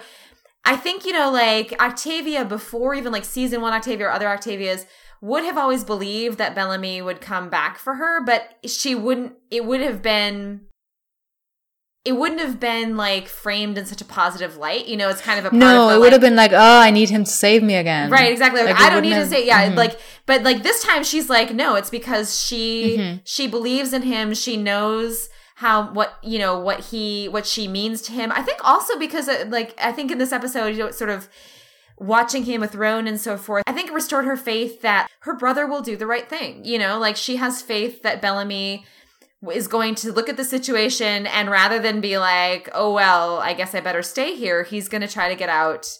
You know what I mean? So I think it's just kind of like, I don't know, my heart grew three sizes because I was like, Yes. Octavia believes in her brother. yes and i and i love and it does really feel like which i think is really really lovely just just between i mean not even having seen the next episode but just between like this episode and that preview it's like this actually really does feel like bringing the blakes back together in a way that feels organic like in a way that feels Yeah. like it isn't rushing it it isn't pushing it too hard it isn't um warm and fuzzy and like after school special ends in a hug. It's like we always knew it was going to be sort of like hard and messy and an uphill slog and that they aren't the same people that they were before. But bringing it back together in a way that feels like establishing a new baseline for how these two people with all they've been through and who they are now can have a relationship but it, it feels it feels real you know and i and i really love does. that Yes. Yes. Yes, I do too. I do too. Hooray! Oh my god.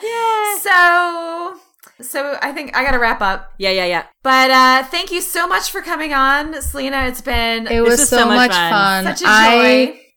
I was I'm so happy that I got to go on for this one because I've I've been thinking the past couple of weeks because I know you guys have been like a little bit less excited and I've been super excited. So I was like, oh, I wish I was there to be happy. But this one is like even better because it's maybe the one time I've I've had so much to process about an episode that I just have not been able to do it in a review. yeah. And I was like a little bit not unhappy with my review, but I was just like, it just doesn't, it, it just doesn't do the episode justice because it was such a huge episode. Yeah. So I was just really happy to get to talk it out um, with you guys. Yes, so this is thank you for, for letting me do that. well and of course. And we're huge fans. We love Yes. your writing and we love your reviews. And so it was just, we were just, we like, we've been, we've been wanting to have you on obviously for a long time. And this, I think, was sort of the perfect, perfect one to have that conversation. But we just think you're awesome. So oh, yay, you guys too. So much love. awesome. All right. And we will be back next week to recap episode three, four, 11, which is the other the side The other side. Yes. the other of side. the door. Yes. maybe. uh, yes. Episode 411, directed by one Henry Ian Cusick. Um, Ah, which I'm very excited about. Um, so uh, thank you again, And Selina. there's Julie and Shawna. Yes, Sorry. yes, and written. I love, I love, always love a Benson episode. The Bensons always do right by the Mm-hmm. adults, so I'm really excited about. Um, I think there's enormous Kabby potential next week, and I'm really stoked about that. Um, Excellent. yes, so yeah, so thank you, Selina, for being on, and we will see you all next week for our recap of 411. Bye. Bye. Bye, guys.